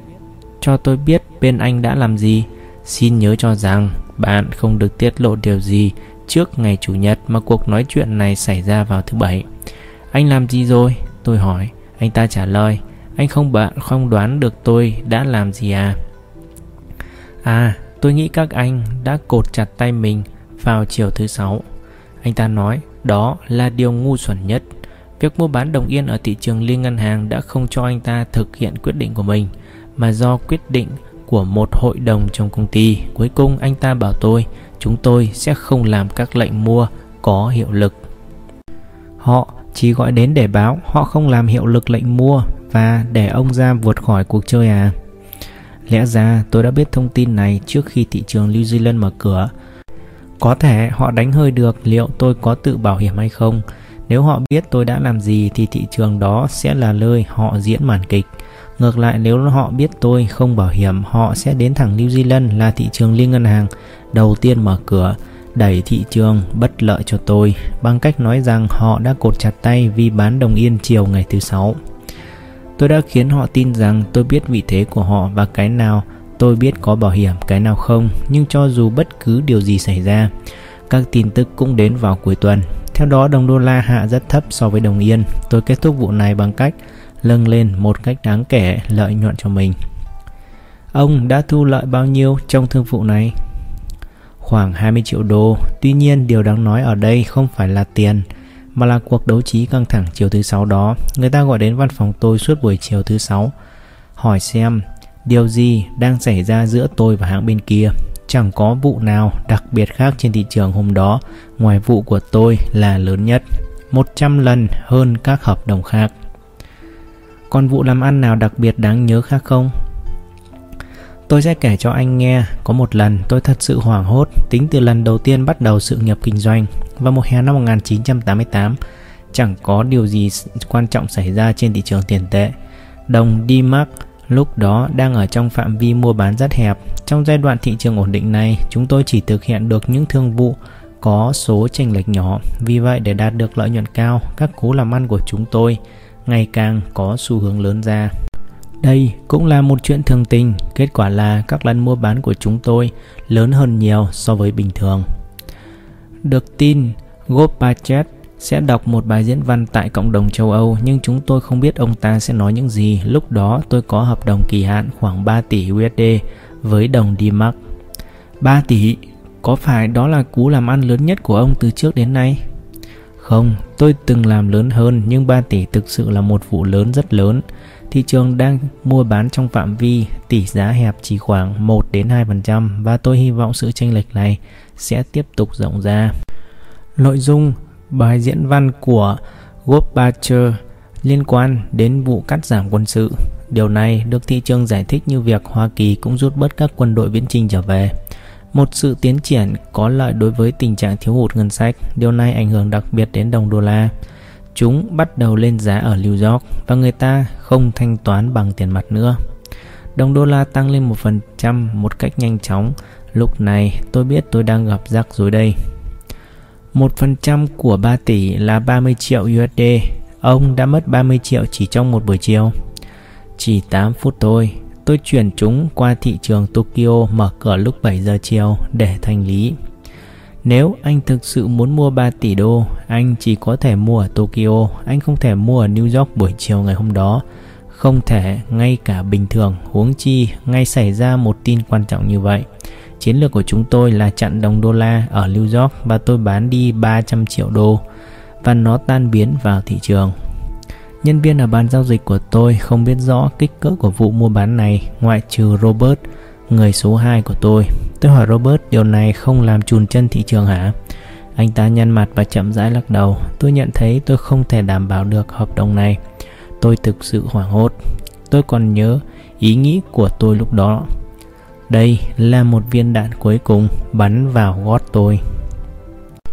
Tôi đứng dậy đi đến Tom Style, chủ tịch công ty Woodfield vắng mặt ngày hôm đó nói Tommy, chúng ta gặp rắc rối.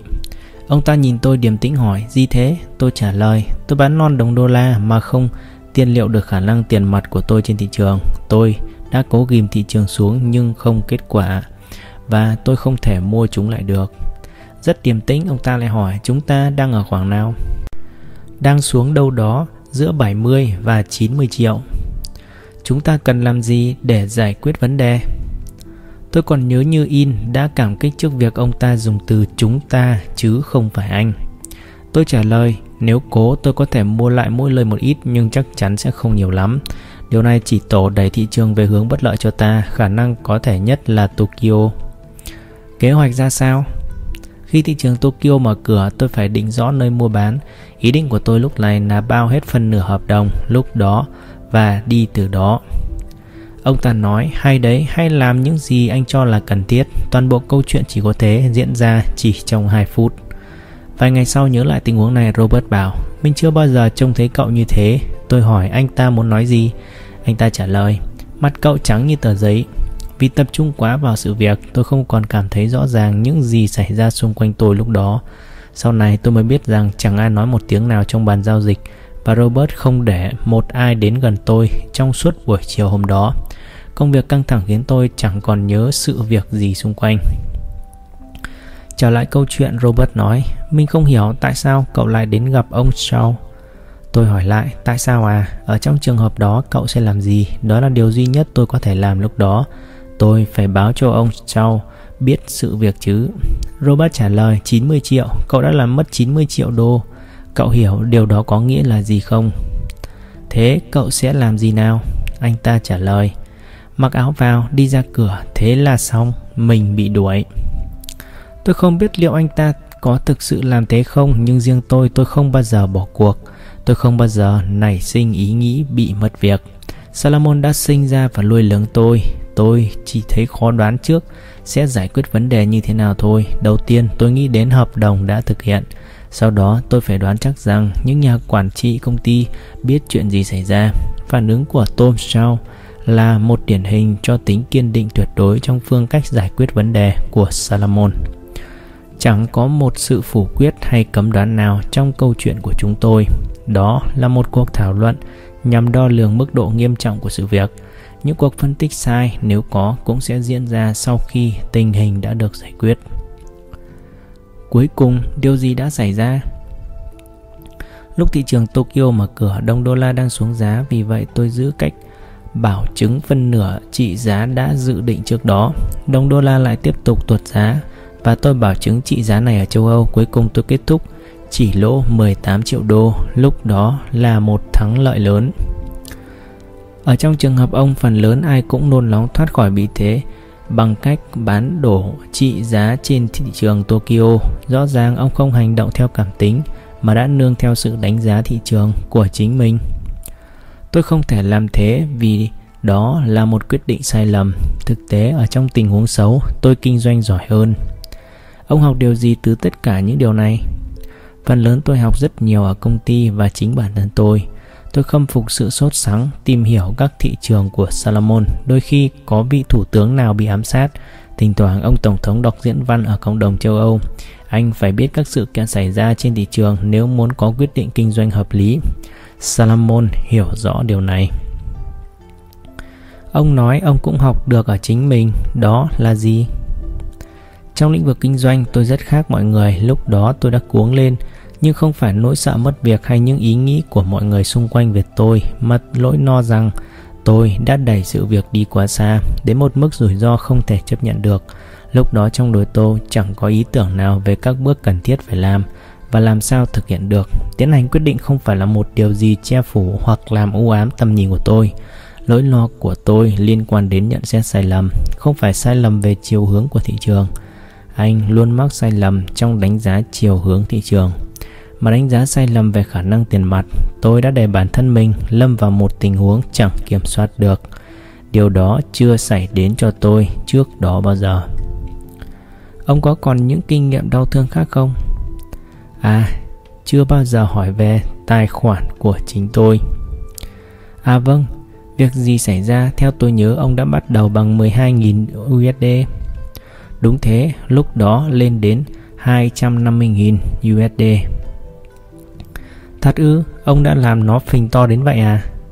Sau một khoảng thời gian 4 đến 5 năm. Và vẫn Đúng vậy, tôi gặt hái nhiều thành công nhưng toàn bộ giá trị tài khoản đã bị mất trắng chỉ trong vài ngày. Chuyện gì xảy ra vậy? Ngày 23 tháng 9 năm 1982, chỉ số Dow từ dưới 30 điểm nhảy lên tỷ giá đóng cuối ngày là 20. Đây là sự đảo lộn Grand Vine nổi tiếng, điểm thấp nhất trong thị trường đang xuống. Có phải sự đảo lộn Grand là việc tích tụ xảy ra chỉ sau khi John Granville, một cố vấn lừng danh trong thị trường chứng khoán thời đó, đề nghị một chính sách. Rất đúng, lúc đó tôi đang đầu cơ giá xuống và giữ rất nhiều lệnh bán. Điều này xảy ra làm tôi gần như mất sạch tiền trong ngày thứ hai đó. Đến ngày thứ tư, toàn bộ trị giá tài khoản vỗ cánh bay mất. Phải mất 4 năm từ 12.000 đô mới có được số tiền 250 ngàn. Nay lại mất trắng chỉ trong vài ngày Ông có tự trách móc bản thân mình không? Không, tôi chỉ cho đó là một sai lầm Nhưng tôi luôn rất tự tin trong công việc. Tôi nghĩ tôi đã học hỏi và rèn luyện những kỹ năng kinh doanh cơ bản. Điều này cho phép tôi đủ khả năng làm việc ở Salomon Brothers Và tôi rất hứng thú trong công việc. Theo cách kinh doanh của mình, tôi đã bị phá sản Nhưng tiền không bao giờ có ảnh hưởng quan trọng đến tôi Ông có thay đổi gì vì thất bại này không? Từ đó tôi quyết định làm việc cho Salomon Brothers. Tôi tập trung tất cả chú tâm để làm việc cho tốt, không đếm xỉa gì đến tài khoản của mình nữa. Sau thời điểm đó tôi không bao giờ trở lại kinh doanh trên tài khoản của tôi.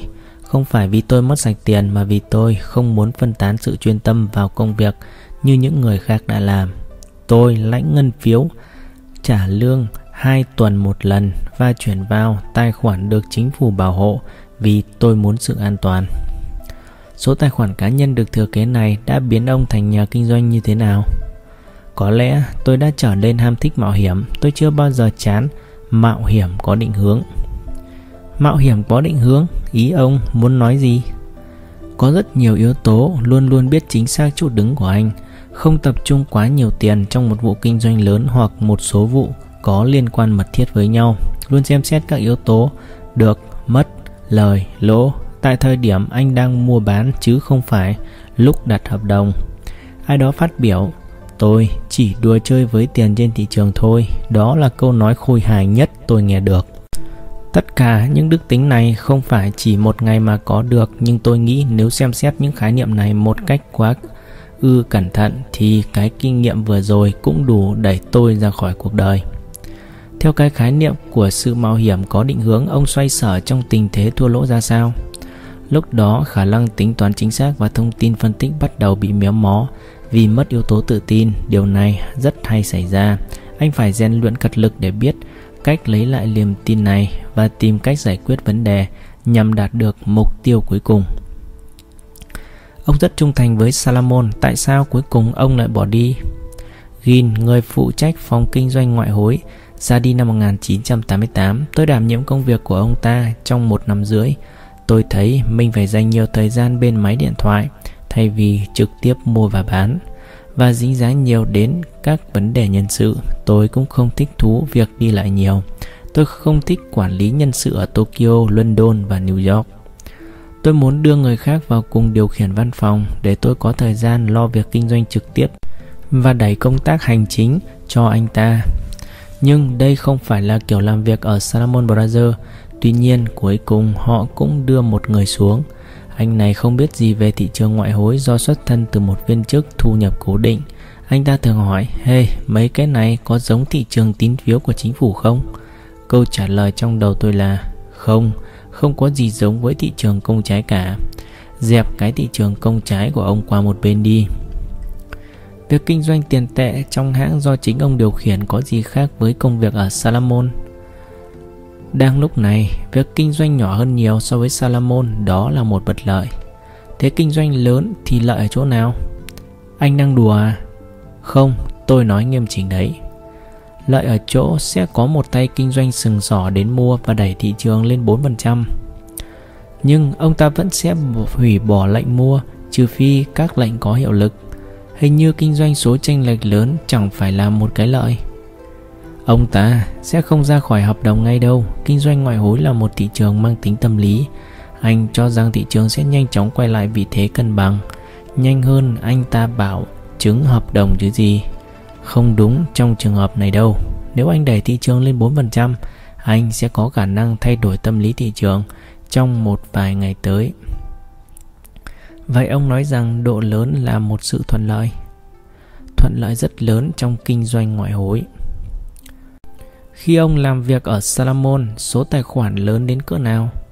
Câu hỏi này không thể trả lời trực tiếp được với một công ty như Salomon không có tài sản nào trực tiếp nằm dưới hoạt động kinh doanh. Hơn nữa theo thời gian các nhân viên mua bán và thủ quỹ tập trung ngày càng nhiều các phương tiện tín dụng tại ngân hàng. Các ngân hàng cũng muốn mở rộng những đường dây tín dụng này. Vì chúng tôi là Salomon Brothers. Đó là một ví dụ khác về sự thuận lợi trong kinh doanh lớn. Năm 1990, phòng kinh doanh ngoại hối có lẽ có khoảng 80 tỷ đô la tín dụng, tuy nhiên không có tài sản nào bị tách ra hoặc cầm cố cho các hoạt động kinh doanh ngoại hối. Tôi muốn biết ông tạo được các quyết định trực tiếp về giá cả như thế nào. Để dễ minh họa hãy lấy ví dụ về đồng Mark Đức. Tôi biết ông cho rằng đồng đô la sẽ lấn chiếm đồng Đức. Lập luận của ông đằng sau vụ kinh doanh này là gì? Trước hết, tôi rất quan tâm đến những ảnh hưởng của sự hợp nhất trong nền kinh tế Đức. Đông Đức có những khó khăn rất lớn về cơ sở hạ tầng, có thể phải mất cả một thập niên hoặc hơn mới giải quyết được.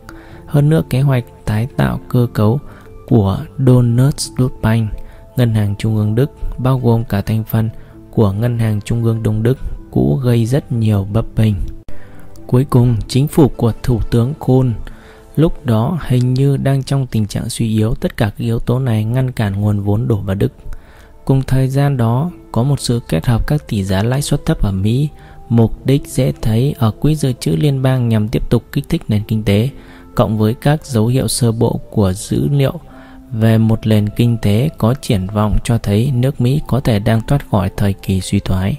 Vì thế cho nên người ta bắt đầu có ý nghĩ rằng nước Mỹ không phải là một vùng đất không màu mỡ cho đầu tư. Khi đã lập được một lý thuyết lâu dài về phương cách hoạt động của đồng tiền, trong trường hợp này là đồng đô la sẽ vượt cao hơn đồng mark Đức. Sau này, làm sao ông có thể nhận ra đó là những phân tích sai lầm? Một trong những việc làm thay đổi ý nghĩa của tôi là việc chính phủ Đức đã đối phó một cách có hiệu quả, giải quyết được một số khó khăn. Thống kê kinh tế lại cho thấy đánh giá của tôi về thời kỳ chấm dứt suy thoái của nước Mỹ là vội vã, thực chất tình hình đã đảo ngược như tôi miêu tả trong khi tôi đang đầu tư giá lên vào đồng đô la.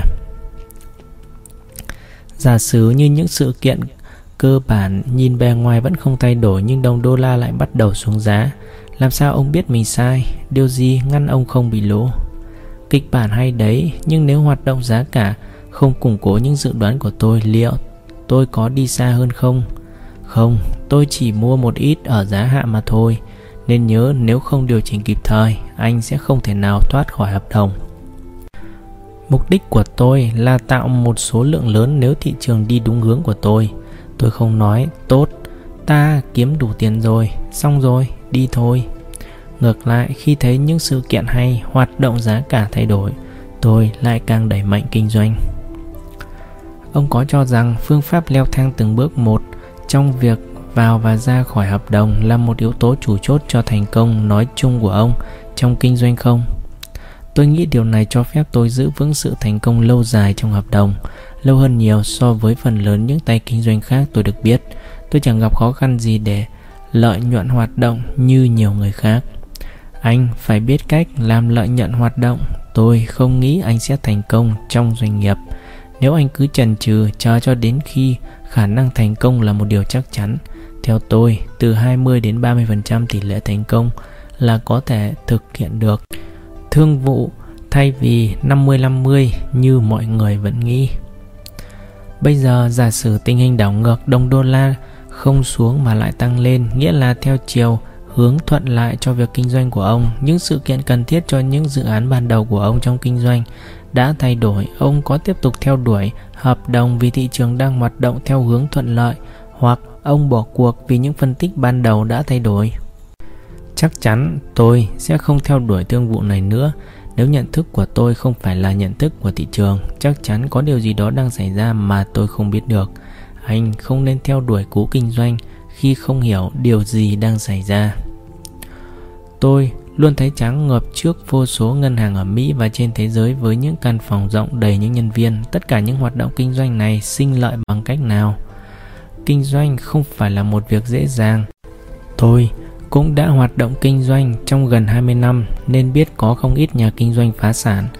Làm thế nào mà các ngân hàng lại tìm được những nhân viên tập sự trẻ tuổi này làm ra tiền như những doanh nhân được?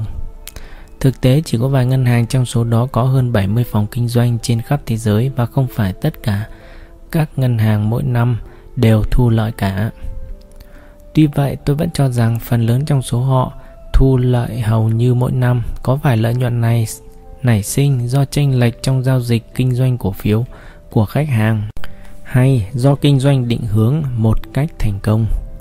Câu hỏi này đòi hỏi phải được xem xét kỹ. Vài năm trước tôi có đọc bài viết về một cuộc nghiên cứu các hoạt động thương mại ở Citibank là ngân hàng thương mại lớn nhất và có lẽ thu lợi nhiều nhất trên thế giới. Thường từ khoảng 300 triệu đô la đến 400 triệu đô la hàng năm trong các hoạt động thương mại, người ta luôn tự hỏi làm thế nào ngân hàng này lại kiếm được chừng ấy tiền. Vài người cho rằng Citibank được độc quyền kinh tiêu trong kinh doanh tiền tệ mà nhiều tay kinh doanh vệ tinh bên ngoài hay những người muốn tự bảo hiểm trong mua bán chứng khoán, tiền mặt tập tức nhớ đến Citibank. Khi thấy cần thiết cho công việc của họ nên Citibank vớ bở trong những cú làm ăn này. Hơn nữa Citibank còn hoạt động ở nhiều nước không có ngân hàng trung ương. Ở các nước này, nhiều hoặc tất cả công việc có dính dáng đến ngoại tệ đều phải qua tay Citibank. Nghiên cứu kết luận bằng sự chênh lệch do giao dịch cung cầu tiền tệ, Citibank đã có thể thu được số lợi nhuận 600 triệu đô la hàng năm mà không cần để ý đến bất kỳ hoạt động kinh doanh ngoại hối nào khác. Điều này có nghĩa họ đã để mất hàng trăm triệu đô la mỗi năm trong các hoạt động kinh doanh thực tế của họ. Dĩ nhiên, đây cũng là phần nào giúp giải thích câu hỏi của tôi là họ kiếm tiền bằng cách nào. Riêng ông, ông có cho điều này là chính xác không? Với tư cách cá nhân, tôi tin như vậy. Tuy nhiên, trong bản thân nội bộ Citibank, người ta vẫn bàn cãi. Họ nghi ngờ điều này không đúng sự thật. Họ cho rằng ngay cả nếu điều này chính xác, nếu họ không có những hoạt động nào khác trên thị trường, họ sẽ không thể nào phục vụ tốt các khách hàng trong thị trường chứng khoán như họ đã làm được. Nghe có vẻ hợp lý đấy. Giả dụ anh là một chủ ngân hàng và anh muốn kiếm số thu nhập 2,5 triệu đô la mỗi năm nếu anh chia ra sấp xỉ 250 ngày làm việc. Hàng ngày anh phải lời được tương đương 10.000 đô la. Cứ cho rằng một khách hàng đến giao dịch với ngân hàng của anh một năm một lần mà chẳng có gì đảm bảo cho sự bảo hiểm của anh ta trong thị trường chứng khoán cả. Anh sẽ lấy một số tranh lệch mua bán lớn lên đến 110.000 đô la liền ngay sau đó. Anh biết phải làm gì chứ? Xả láng trong thời gian còn lại của ngày đó. Đây là điều mà hầu hết các tay kinh doanh tiền ở New York làm và thật khó mà thay đổi ý nghĩ thâm căn cố đế này. Vì nếu may mắn anh sẽ kiếm được 300.000 đô la trong ngày, anh sẽ che chén ra trò ở quán bar ngay đêm đó. Còn nếu mất trắng, úi cha, thị trường ngày hôm nay thật sỏ lá. Nếu không có tranh lệch giá mua bán trong thị trường chứng khoán, liệu ngân hàng có thu lợi trong các hoạt động kinh doanh không? Có thể đó không phải là những hoạt động kinh doanh thường tình theo cách anh nghĩ. Tuy nhiên cũng là một loại hoạt động khác thu lợi rất cao. Hãy lấy Joe Trader làm ví dụ. Ngày ngày anh ta yết các tranh lệch giá và kiếm lời từ mỗi cuộc giao dịch một khoản tiền nhỏ. Một ngày nọ, một khách hàng đến bán 2 tỷ đô la trong khi thị trường tuột giá 1%. Thế là Joey bỏ túi 1 triệu, chỉ cần một thương vụ.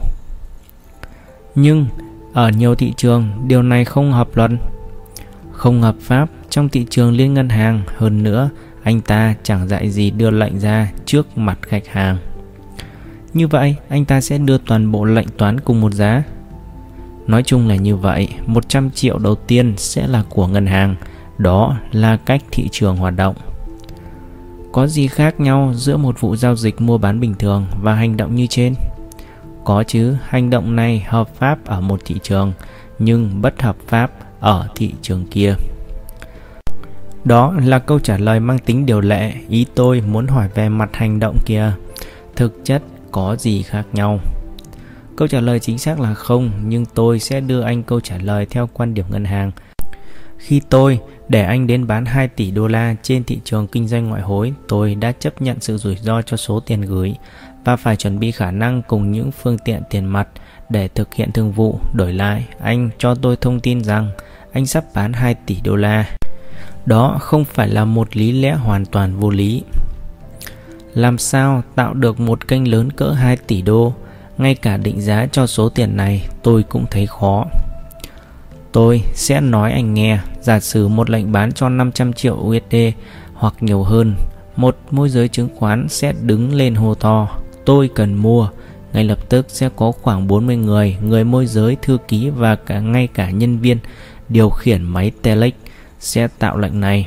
Ai cũng có danh sách quyền mua nên họ không gọi cho cùng ngân hàng. Trung bình một lệnh được làm 3 vòng, vì vậy anh sẽ có khoảng 120 lệnh tất cả. Tất cả những điều này xảy ra trong vòng vài phút.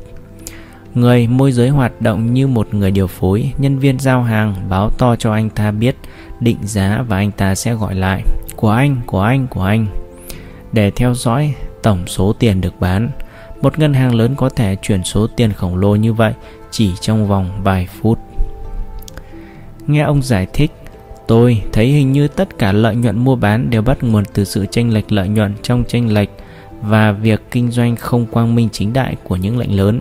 Điều này mở mắt cho tôi rất nhiều vì tôi không thể hiểu tại sao các ngân hàng lại tuyển dụng những nhân viên trẻ vừa tốt nghiệp hoạt động hữu hiệu tạo ra lợi nhuận như những tay kinh doanh lao luyện. Tuy nhiên, tôi không cho rằng việc kinh doanh lại dễ học tập như vậy. Ngay cả ở Salomon Brothers, nơi người ta thường nghĩ ai cũng là tay kinh doanh, thực tế chỉ có khoảng 5 đến 6 người dám chơi những đòn mạo hiểm, những người còn lại thực chất chỉ tạo ra thị trường thôi. Trở lại sự rủi ro tín dụng liên quan đến thị trường liên ngân hàng mà ông đề cập trước đó. Khi ông kinh doanh, ông có phụ thuộc hoàn toàn vào mức độ tin cậy của phía bên kia không? Có nghĩa là nếu họ thất bại, ông sẽ bị mất tiền. Đúng như vậy. Điều này có xảy ra với ông lần nào không? Chưa. Nó có thường xuyên xảy ra không? Nếu việc kinh doanh dính đến ai đó có vấn đề, anh có thể đề nghị họ tăng số lợi nhuận. Có thể nào một nhà băng đột ngột hạ bệ không? Đột ngột à? Không, trường hợp xấu nhất anh có thể nhớ là trường hợp nào? Dirixel à? Salomon đã ngưng làm ăn với Dirixel một năm rưỡi trước khi nó gục ngã. Như vậy ông cho rằng không có nhiều sự rủi ro tín dụng? Có một vài rủi ro như con ti phá sản trong một đêm chẳng hạn, nhưng chúng tôi đã ngưng làm ăn với con ti 5 tháng trước khi Fit đóng tiền bảo lãnh tại ngoại cho họ. Nhưng cũng có người buôn bán với con ti trong những tháng cuối cùng này, họ bị thiếu thông tin hay sao?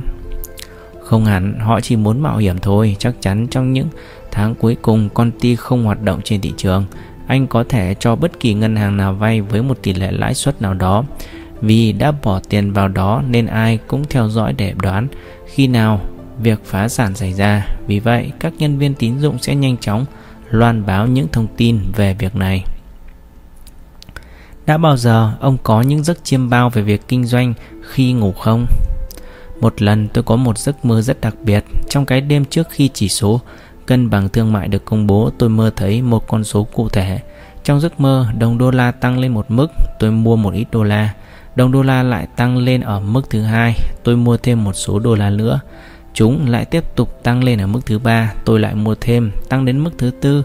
Tôi đã muốn bán nhưng lại mua thêm. Ngày hôm sau chỉ số thương mại được công bố chính xác như con số tôi thấy trong mơ. Thậm chí giá đô la cũng tăng như trong giấc mơ của tôi.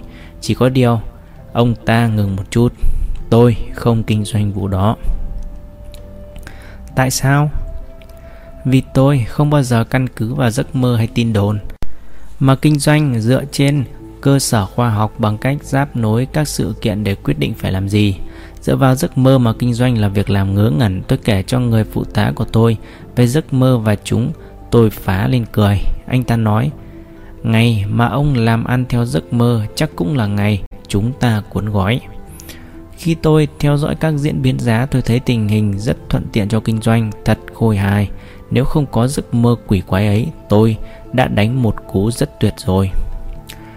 Ở trạng thái tỉnh táo, ông đồng ý việc mua đô la trong lúc đó là đúng chứ? Hoàn toàn đúng. Ông có thấy hối tiếc khi bỏ lỡ cơ hội chỉ vì ông không muốn kinh doanh dựa trên giấc mơ? Gần như vậy, trong thâm tâm tôi, tôi rất bối rối khi thấy diễn biến của thị trường. Đó có phải là một dạng của giác quan thứ sáu không? Giống như vậy, nhưng tôi tin là có giác quan thứ sáu. Lúc đó người phụ tá và tôi chỉ biết nhìn nhau khi các chỉ số thương mại được công bố chính xác như trong giấc mơ. Anh ta đùa, xem này Billy, ông ta lấy mấy con số này ở đâu ra thế?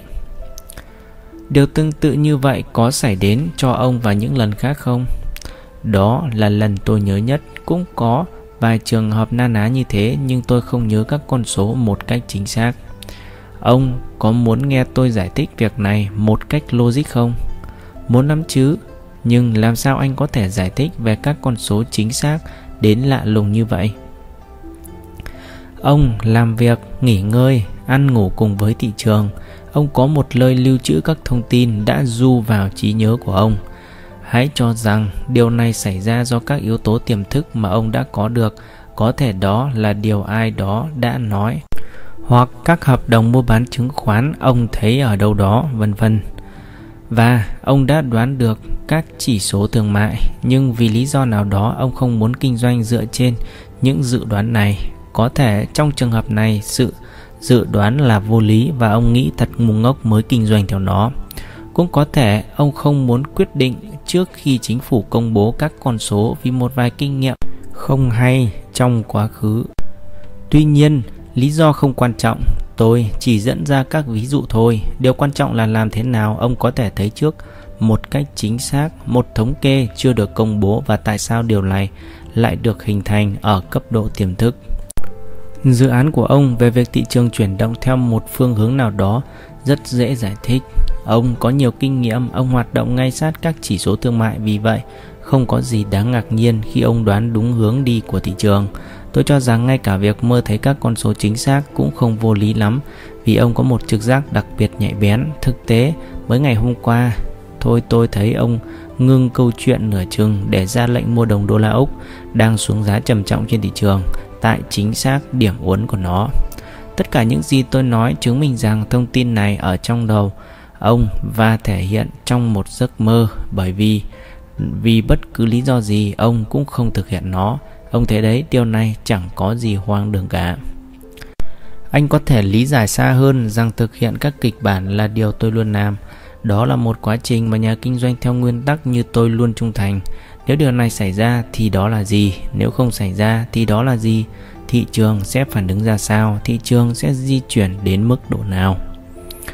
Như vậy, anh cho rằng nếu không thực hiện một thương vụ đã được định sẵn trong đầu thì điều này sẽ xảy ra trong tiềm thức biểu hiện bằng một giấc mơ chứ gì. Đôi khi thôi, tôi không phải là chuyên gia tâm lý nhưng đối với tôi lập luận này có vẻ hợp lý. Tôi kể ông nghe một ví dụ về bản thân tôi. Cách đây mấy năm tôi cảm thấy chắc chắn rằng đồng đô la Canada đang nằm trong giai đoạn đầu được đầu cơ nâng giá lên trong một thị trường giá lên. Tôi nghĩ trị giá của đô la Canada sẽ lên cao hơn nữa nhưng tôi đã nằm trong 4 hợp đồng dài hạn với một số tiền tương đối lớn so với thị trường đó. Đêm đó tôi mơ thấy đồng đô la Canada tăng vọt lên Sáng hôm sau tôi lập tức tăng gấp đôi từ 4 lên 8 hợp đồng Thị trường vọt lên theo Tôi tin rằng lý do này sinh ra Giấc mơ là việc cái đầu logic của tôi đã không chấp nhận hành động kinh doanh Được dẫn dắt bằng những kinh nghiệm thị trường của tôi Phía logic bảo tại sao tôi lại đi tăng gấp đôi giá trị hợp đồng trong khi thị trường không còn lấy một phản ứng nhỏ nào. Dĩ nhiên, cả ông và tôi đều biết rõ rằng những thương vụ khó thực hiện nhất thường là những vụ thành công. Giờ tôi muốn hỏi ông về một đề tài có phần liên quan đến điều được nói ở trên. Ông có tin rằng những nhà kinh doanh ngoại hạng được sự trợ giúp của một trực giác chính xác về thị trường? Nói chung, tôi không nghĩ những nhà kinh doanh giỏi là người quyết định bằng trực giác hay cảm tính, chắc chắn họ không thể tồn tại lâu dài. Với bản thân tôi, tôi phải suy nghĩ kỹ càng cái ý tưởng kinh doanh dựa trên những phân tích xác đáng trước khi quyết định. Có hàng tá lý do ngăn người ta quyết định kinh doanh bằng cảm tính. Lấy ví dụ trước khi thực hiện một thương vụ, tôi luôn tự hỏi nếu vụ này phát triển theo chiều hướng bất lợi, làm sao mình thoát ra? Kiểu câu hỏi như vậy thường nảy sinh khi anh thực hiện một vụ lớn. Một điều quan trọng khác cần phải xem xét là việc đánh giá như thế nào là một ý tưởng kinh doanh hay nhất. Trong dự tính của tôi, tôi phải suy nghĩ kỹ làm cách nào đạt được lợi nhuận cao nhất và ít rủi ro nhất. Tất cả những sự cân nhắc này sẽ không cho phép kinh doanh theo trực giác, tuy nó cũng có những biệt lệ khi những quyết định kinh doanh được hình thành hoặc cho tất cả những dự định có thể xem như thuộc về bản năng. Ví dụ hãy nhớ lại cái lần tôi mua đồng đô la Úc anh nói lúc nãy trong khoảnh khắc đặc biệt đó Bộ trưởng Tài chính Úc nói rằng ông không thấy lo lắng gì nếu đồng đô la Úc ngay cả xuống giá 10% trong đêm đó. Trường hợp này anh sẽ phản ứng ra sao? Tình hình cần thiết như thế chính là thời điểm cho trực giác hoạt động trong sự náo động của thị trường. Theo sau, lời phát biểu kia tôi cảm thấy sẽ không hề có chuyện đồng tiền xuống giá đến 10% trước khi được mua đi những khoản lớn. Lúc ông thực hiện lệnh mua, đồng tiền xuống đến cỡ nào? Khoảng 5% mặc dầu lúc đó tôi đã có một hợp đồng dài hạn bị bất lợi. Trong tình hình này, tôi vẫn nghĩ rằng chỉ trong một thời gian ngắn thị trường sẽ hồi phục lại. Làm sao ông đánh giá đúng tình hình trong thời khắc hỗn loạn này như vậy? Tôi nghĩ đó là sự kết hợp giữa kinh nghiệm thị trường và cảm giác bên trong. Trong thị trường tiền tệ, nhiều người kinh doanh theo nguyên tắc là nếu họ mất một khoản tiền nào đó, họ sẽ ngưng vụ đó vì điều hướng bất lợi. Đây không phải là dạng người có thể ra những quyết định hợp lý trong trường hợp khẩn thiết như chúng ta đang nói đến. Họ chỉ biết hành động theo những nguyên tắc đã có trước. Vậy, giải thích như thế nào trong trường hợp này? Tôi cho rằng có thể do tác động của vô số kinh nghiệm trong quá khứ nằm sẵn trong tiềm thức và theo nghĩa này thì cái mà người ta gọi là cảm quan trực giác lên được gọi là kinh nghiệm thị trường trong tiềm thức. Theo ông, những tính cách của một nhà kinh doanh siêu hạng là gì? Hồi ở trường đại học, ý nghĩ của tôi là nếu một người thực sự thông minh họ sẽ làm việc rất tốt ngay cả khi họ không chuyên cần và ngược lại. Một người thực sự làm việc chuyên cần sẽ rất thành công mà không cần đến sự thông minh bẩm sinh. Trong khi kinh doanh tôi nghĩ phải có cả hai yếu tố thông minh, cần cù. Những nhà kinh doanh tài ba nhất tôi biết là những người thực sự khá thông minh và làm việc cật lực, chuyên tâm hơn bất cứ ai. Nhân tiện, khi nói đến làm việc chuyên cần, tôi muốn nói đến việc thực thi các thường vụ. Vấn đề không phải ở chỗ anh làm việc bao nhiêu giờ tại văn phòng. Các đồng nghiệp sẽ thấy anh ta có vẻ bận rộn, nhưng thực ra nhiều cú làm ăn trên thị trường thực tế anh ta cứ mãi suy đi, tính lại, thu thập thông tin, đánh giá thông tin mà chần chừ chẳng cho ra quyết định nào cả. Những người như thế này luôn tự hỏi, mình làm đúng hay sai đây? Làm thế nào để làm tốt hơn? Làm sao có được nhiều thông tin hơn? Đó là sự áp ảnh. Có phải lúc nào ông cũng nghĩ đến công việc không? Đúng vậy, vài nhà kinh doanh tiền tệ nói rằng họ có thể tách cuộc sống cá nhân với công việc và hoàn toàn có thể nghỉ ngơi vào cuối tuần. Tôi không hề tin vào điều đó, tôi tin rằng khi nghỉ ngơi trên một du thuyền nào đó họ vẫn ít nhiều tập trung vào thị trường. Tôi biết ông thích đánh gôn, khi ở trên sân chơi ông vẫn nghĩ về thị trường chứ. Có lẽ là như vậy, nhà kinh doanh thực thụ không nghĩ đến lần thứ hai về việc đã làm bao nhiêu tiếng đồng hồ hay có nên đi nghỉ cuối tuần không? Không có gì có thể thay thế cho một thương vụ được. Khi phỏng vấn ai đó đến xin việc, làm thế nào ông đánh giá người đó sẽ là một nhà kinh doanh giỏi? Đôi khi điều này không khó lắm, ví dụ trong một cuộc phỏng vấn, ai đó sẽ hỏi anh, đúng mấy giờ anh bắt đầu làm việc vào buổi sáng? Đó là một câu hỏi hết sức ngớ ngẩn. Đến bất cứ giờ nào, anh cho rằng thích hợp. Anh kết thúc công việc khi nào trong ngày? Rời sở làm bất cứ khi nào anh muốn. Tôi không nói với ai khi nào tôi đến và khi nào tôi đi. Bên cạnh thông minh và chuyên cần, còn phẩm chất nào ông cho là quan trọng đối với nhà kinh doanh? Can đảm để nổi bật lên như một nhà kinh doanh, xuất sắc không chỉ đòi hỏi sự sáng suốt trong đánh giá nhìn nhận tình hình, mà còn phải có sự can đảm để hành động. Nhiều người cho rằng có thể đặt ra các nguyên tắc trong kinh doanh. Hãy luôn làm điều này, hãy luôn làm điều nọ. Theo tôi kinh doanh không có luôn luôn chút nào, phải thích ứng với từng trường hợp. Nhiều người mong muốn thưởng thức thành quả của một doanh nghiệp thành công mà không phải trải qua những thất bại chua cay. Điều này không hề có, kinh doanh tiền tệ là một công việc khổ ải. Khổ ải như thế nào? Anh mất rất nhiều điều, nửa đêm khi ai cũng ngủ khò khò. Anh phải trong mắt lên nhìn màn hình chi chít các con số rồi các yếu tố tâm lý nữa anh thấy bất an, lo lắng và tình hình diễn biến theo chiều bất lợi. Anh không biết có sự thay đổi nào lớn hay chỉ là sự chuyển dịch trong thời gian ngắn, lúc đó anh phải làm việc miệt mài. Thế tại sao ông chọn nghề kinh doanh? Tôi thích trò chơi. Tôi nghĩ đó là một thử thách lớn với tôi, hơn nữa đây là trò chơi dễ kiếm bộn tiền. Lúc làm việc ban ngày, tôi không đề cập đến thời gian làm việc đêm. Ông thấy thích thú chứ? Thích thú vô cùng, hết sức hấp dẫn vì công việc không ngày nào giống ngày nào. Nếu công việc giả sử không đem đến cho ông một lợi ích tài chính nào, liệu ông có tiếp tục công việc không? Sao lại không? Tôi vẫn giữ nghề này dù không hưởng được đồng xu nào. Năm nay tôi 36 tuổi mà tôi cảm thấy hầu như chưa từng làm việc bao giờ. Thỉnh thoảng tôi không nghĩ mình đang kiếm tiền mà thực chất đang chơi một trò chơi phức tạp. Mặt khác, nếu nhìn thấy toàn bộ số tiền tôi làm ra trong ngần ấy năm, Anh sẽ thấy tôi được trả quá ít. Càng phỏng vấn nhiều siêu doanh gia, Tôi càng tin rằng tối thiểu ở một mức độ nào đó, tài năng bẩm sinh đã tạo nên thành công của họ. Bin Chut là một ví dụ tuyệt vời.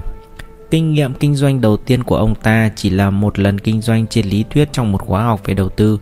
Ở trường đại học Lipchut đã nâng số vốn giả định 100.000 đô la của mình lên đến con số không thể tưởng tượng được là 29 triệu đô la. Lúc kết thúc khóa học. Mặc dù thành tựu này chỉ xảy ra trên lý thuyết không liên quan đến đồng tiền thực sự và các nguyên tắc rút ra từ lần thí nghiệm này cũng chỉ nằm trên lý thuyết. Thiếu hẳn điều kiện thực tế, kết quả Lipchut đạt được thật đáng ngạc nhiên. Lần kinh doanh thật sự của Lipchut được đánh dấu bằng 12.000 đô la thừa hưởng mà trong thời gian 4 năm sau, ông ta đã làm lợi lên đến 250.000 đô la. Mặc dù cuối cùng toàn bộ số tiền này bị mất trắng do một lỗi lầm nghiêm trọng, điều này không có nghĩa là Lipchut đã mất đi kỹ năng cần thiết để tạo ra hàng loạt thương vụ độc đáo trên thị trường trong những ngày đầu kinh doanh. Cuối cùng và quan trọng nhất, cho dù chẳng có một tí kinh nghiệm về thị trường tiền mặt, Lipchut đã tạo nên một số lợi nhuận đáng kể trong năm đầu hoạt động ở lĩnh vực này và một lợi nhuận siêu hạng trong 7 năm sau đó. Mặc dù ông ta từ chối không dẫn ra các con số cụ thể, người ta ước lượng rằng chỉ riêng trong các thương vụ của mình, Lipchut đã làm lợi hơn nửa tỷ đô la cho Salomon Brothers trong 8 năm làm việc ở đây. Bản thân Lipchut cho rằng làm việc cần cù là một trong những yếu tố chủ đạo tạo nên thành công của ông. Mặc dù chỉ với điều này thôi thì không đủ cho một người bình thường trở thành doanh gia lớn, nhưng đây là yếu tố quan trọng trong sự thành đạt của nhiều doanh gia tài ba nhất trên thế giới. Sự thông minh vượt bậc, theo Lipchut, cũng là một yếu tố tối cần thiết. Tuy nhiên, xin các bạn chú ý rằng những người khác mà tôi phỏng vấn, Victor Spenrado chẳng hạn, lại không đồng tình với quan điểm này. Một luận điểm hình như hầu hết các doanh nhân hàng đầu thế giới đều đồng ý trong các lần tiếp xúc với tôi. Thị trường là một trò chơi thú vị hơn là một công việc. Lipchut đã nhấn mạnh rằng đối với ông ta, kinh doanh là một cuộc chơi hấp dẫn mà ông ta cũng vẫn theo đuổi nếu giả sử nó không đem lại cho ông ta một đồng xu nào. Một bài học có thể rút ra trong phong cách kinh doanh của Lipchut là đừng lên thực hiện vội vã hay bỏ ngang một vụ kinh doanh nào. Lipchut hầu như tiến từng bước một và thoát ra cũng từng bước một. Trong các thương vụ của ông có một lời khuyên đáng nhớ cho hầu hết các doanh nhân là Hãy tránh điều quyến rũ của sự ước muốn hoàn hảo. Ví dụ bạn muốn thực hiện một hợp đồng mua bán cổ phiếu trong thời điểm giá cả tăng theo chiều hướng thuận lợi của bạn. Nhưng bạn nghĩ đây không phải là thời điểm tốt nhất và bạn chờ một phản ứng nào đó từ phía thị trường để thực hiện toàn bộ hợp đồng này sao cho thu lợi nhiều nhất. Lúc này, có thể giá cả sẽ diễn biến theo hướng bất lợi và bạn sẽ bỏ lỡ một cơ hội. Ngược lại, nếu bạn chấp nhận giải pháp từng bước, thực hiện từng phần trong toàn bộ hợp đồng định sẵn trên thị trường, chắc chắn rằng bạn sẽ thực hiện tối thiểu phần nào của hợp đồng mua bán cổ phiếu này nếu thị trường chuyển hướng bất lợi mà nguy cơ rủi ro cũng ít hơn việc đặt toàn bộ hợp đồng cùng một lúc. Một ví dụ khác cứ cho rằng bạn đang thu lợi lớn mà giá trên thị trường đã gần lên đến đỉnh điểm của nó nếu bạn hấp tấp chấm dứt toàn bộ hợp đồng trong khi giá vẫn tiếp tục tăng như vậy bạn sẽ mất một khoản lớn lợi nhuận. Ngược lại, nếu bạn giữ toàn bộ hợp đồng mà giá trên thị trường thực sự đã lên đến đỉnh điểm, bạn sẽ mất toàn bộ số lợi nhuận vừa có. Nếu chấp nhận giải pháp từng bước, có thể bạn sẽ không bao giờ đạt được lợi nhuận cao nhất nhưng bù lại. Cùng thời gian đó, bạn sẽ không bao giờ mất đi số lợi lớn nhất.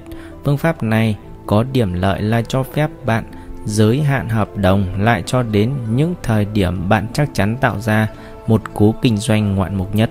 Một bài học khác từ cuộc phỏng vấn này là nếu bạn chắc chắn thực hiện một thương vụ trong điều kiện thị trường biến động mạnh do các sự kiện mới xảy ra, quyết định tốt nhất nhằm châm ngòi cho cú kinh doanh này là mua những đồng cực mạnh hoặc bán đi những đồng cực yếu. Một ví dụ hoàn hảo được chứng minh qua cách của Lipchut điều hành mua bán trên thị trường hội nghị G7. Trong quyển Market Quinza, Marty Truck nhận xét rằng nếu một thương vụ không xoay chuyển theo chiều hướng xấu đến mức như bạn đã lo lắng, đừng cắt ngang. Cơ sở hợp lý giải thích vấn đề này là nếu không có những đột biến trong chiều hướng bất lợi của bạn thì hẳn phải có những yếu tố tiềm tàng xảy ra theo chiều hướng thuận lợi cho hợp đồng gốc của bạn vì có thể cũng có nhiều người khác trên thị trường có cùng lỗi lò giống bạn. Ví dụ, cho nguyên lý này là vụ kinh doanh mà Lipchut thú nhận đã làm ông ta hoảng sợ. Lúc đó, ông ta đã bán non một số lượng đô la khổng lồ lấy đồng D-Mark. Trong lúc đồng đô la đang phục hồi nhanh chóng và phải chờ cho thị trường Tokyo mở cửa để có đủ số tiền mặt kết thúc hợp đồng. Tuy nhiên, lúc Tokyo mở cửa, đồng đô la lại yếu hơn, đẩy ông ta đến tình trạng không thể thoát khỏi hợp đồng được. Là một tay kinh doanh nhạy bén, Lipchut phản ứng hoàn toàn chính xác và làm chậm lại sự thanh toán hợp đồng. Bằng cách này, ông đã trừ bớt hầu hết khoản tiền bị mất. Một điều tôi cảm thấy đặc biệt khó hiểu là sau hơn 4 năm thành công vững chắc trong thị trường chứng khoán và tài khoản riêng của mình Lipchut lại hầu như mất trắng toàn bộ số tiền có được chỉ trong thời gian vài ngày. Điều buồn cười là đó cũng là lúc Salomon Brothers tuyển ông ta vào làm việc chính thức. Theo biểu hiện, trong cuộc phỏng vấn Lipchut chống lại việc kinh doanh số tài khoản của cá nhân và của công ty cùng một lúc. Vì vậy số tài khoản thừa hưởng này của ông ta phải chơi trò luồn lách những mâu thuẫn tiềm ẩn bên trong. Trong cuộc nói chuyện chúng tôi, Lipchut cho rằng việc thất bại này là dễ hiểu vì ông ta chỉ là một sinh viên tập sự chưa hiểu biết gì mấy về thị trường. Cho dù Lipchut phủ nhận, tôi không thể không nhớ đến một câu nói của Edset Kota trong Market Quinza. Ai cũng nhận được cái họ muốn trên thị trường. Tôi cho rằng khả năng tiềm thức của Lipchut cho phép ông ta đoán được sự việc tốt hơn ông ta nghĩ. Nhưng nói gì thì nói, việc ông ta thất bại trong kinh doanh tài khoản riêng và thành quả to lớn Lipchut đã đạt được đúng hay không trong nghề nghiệp của mình có gì đó khôi hài. Giải thích điều này cũng không quan trọng, nhưng có một điều chắc chắn Lipchut thật sự đạt được cái ông ta muốn. Một công việc tuyệt vời, lợi nhuận kinh doanh khổng lồ và tránh được mâu thuẫn giữa việc kinh doanh của cá nhân và của công ty. Cảm ơn các bạn đã lắng nghe. Hãy đăng ký kênh để nhận được các video tiếp theo của trường cá gầy nhé. Chúc các bạn thành công.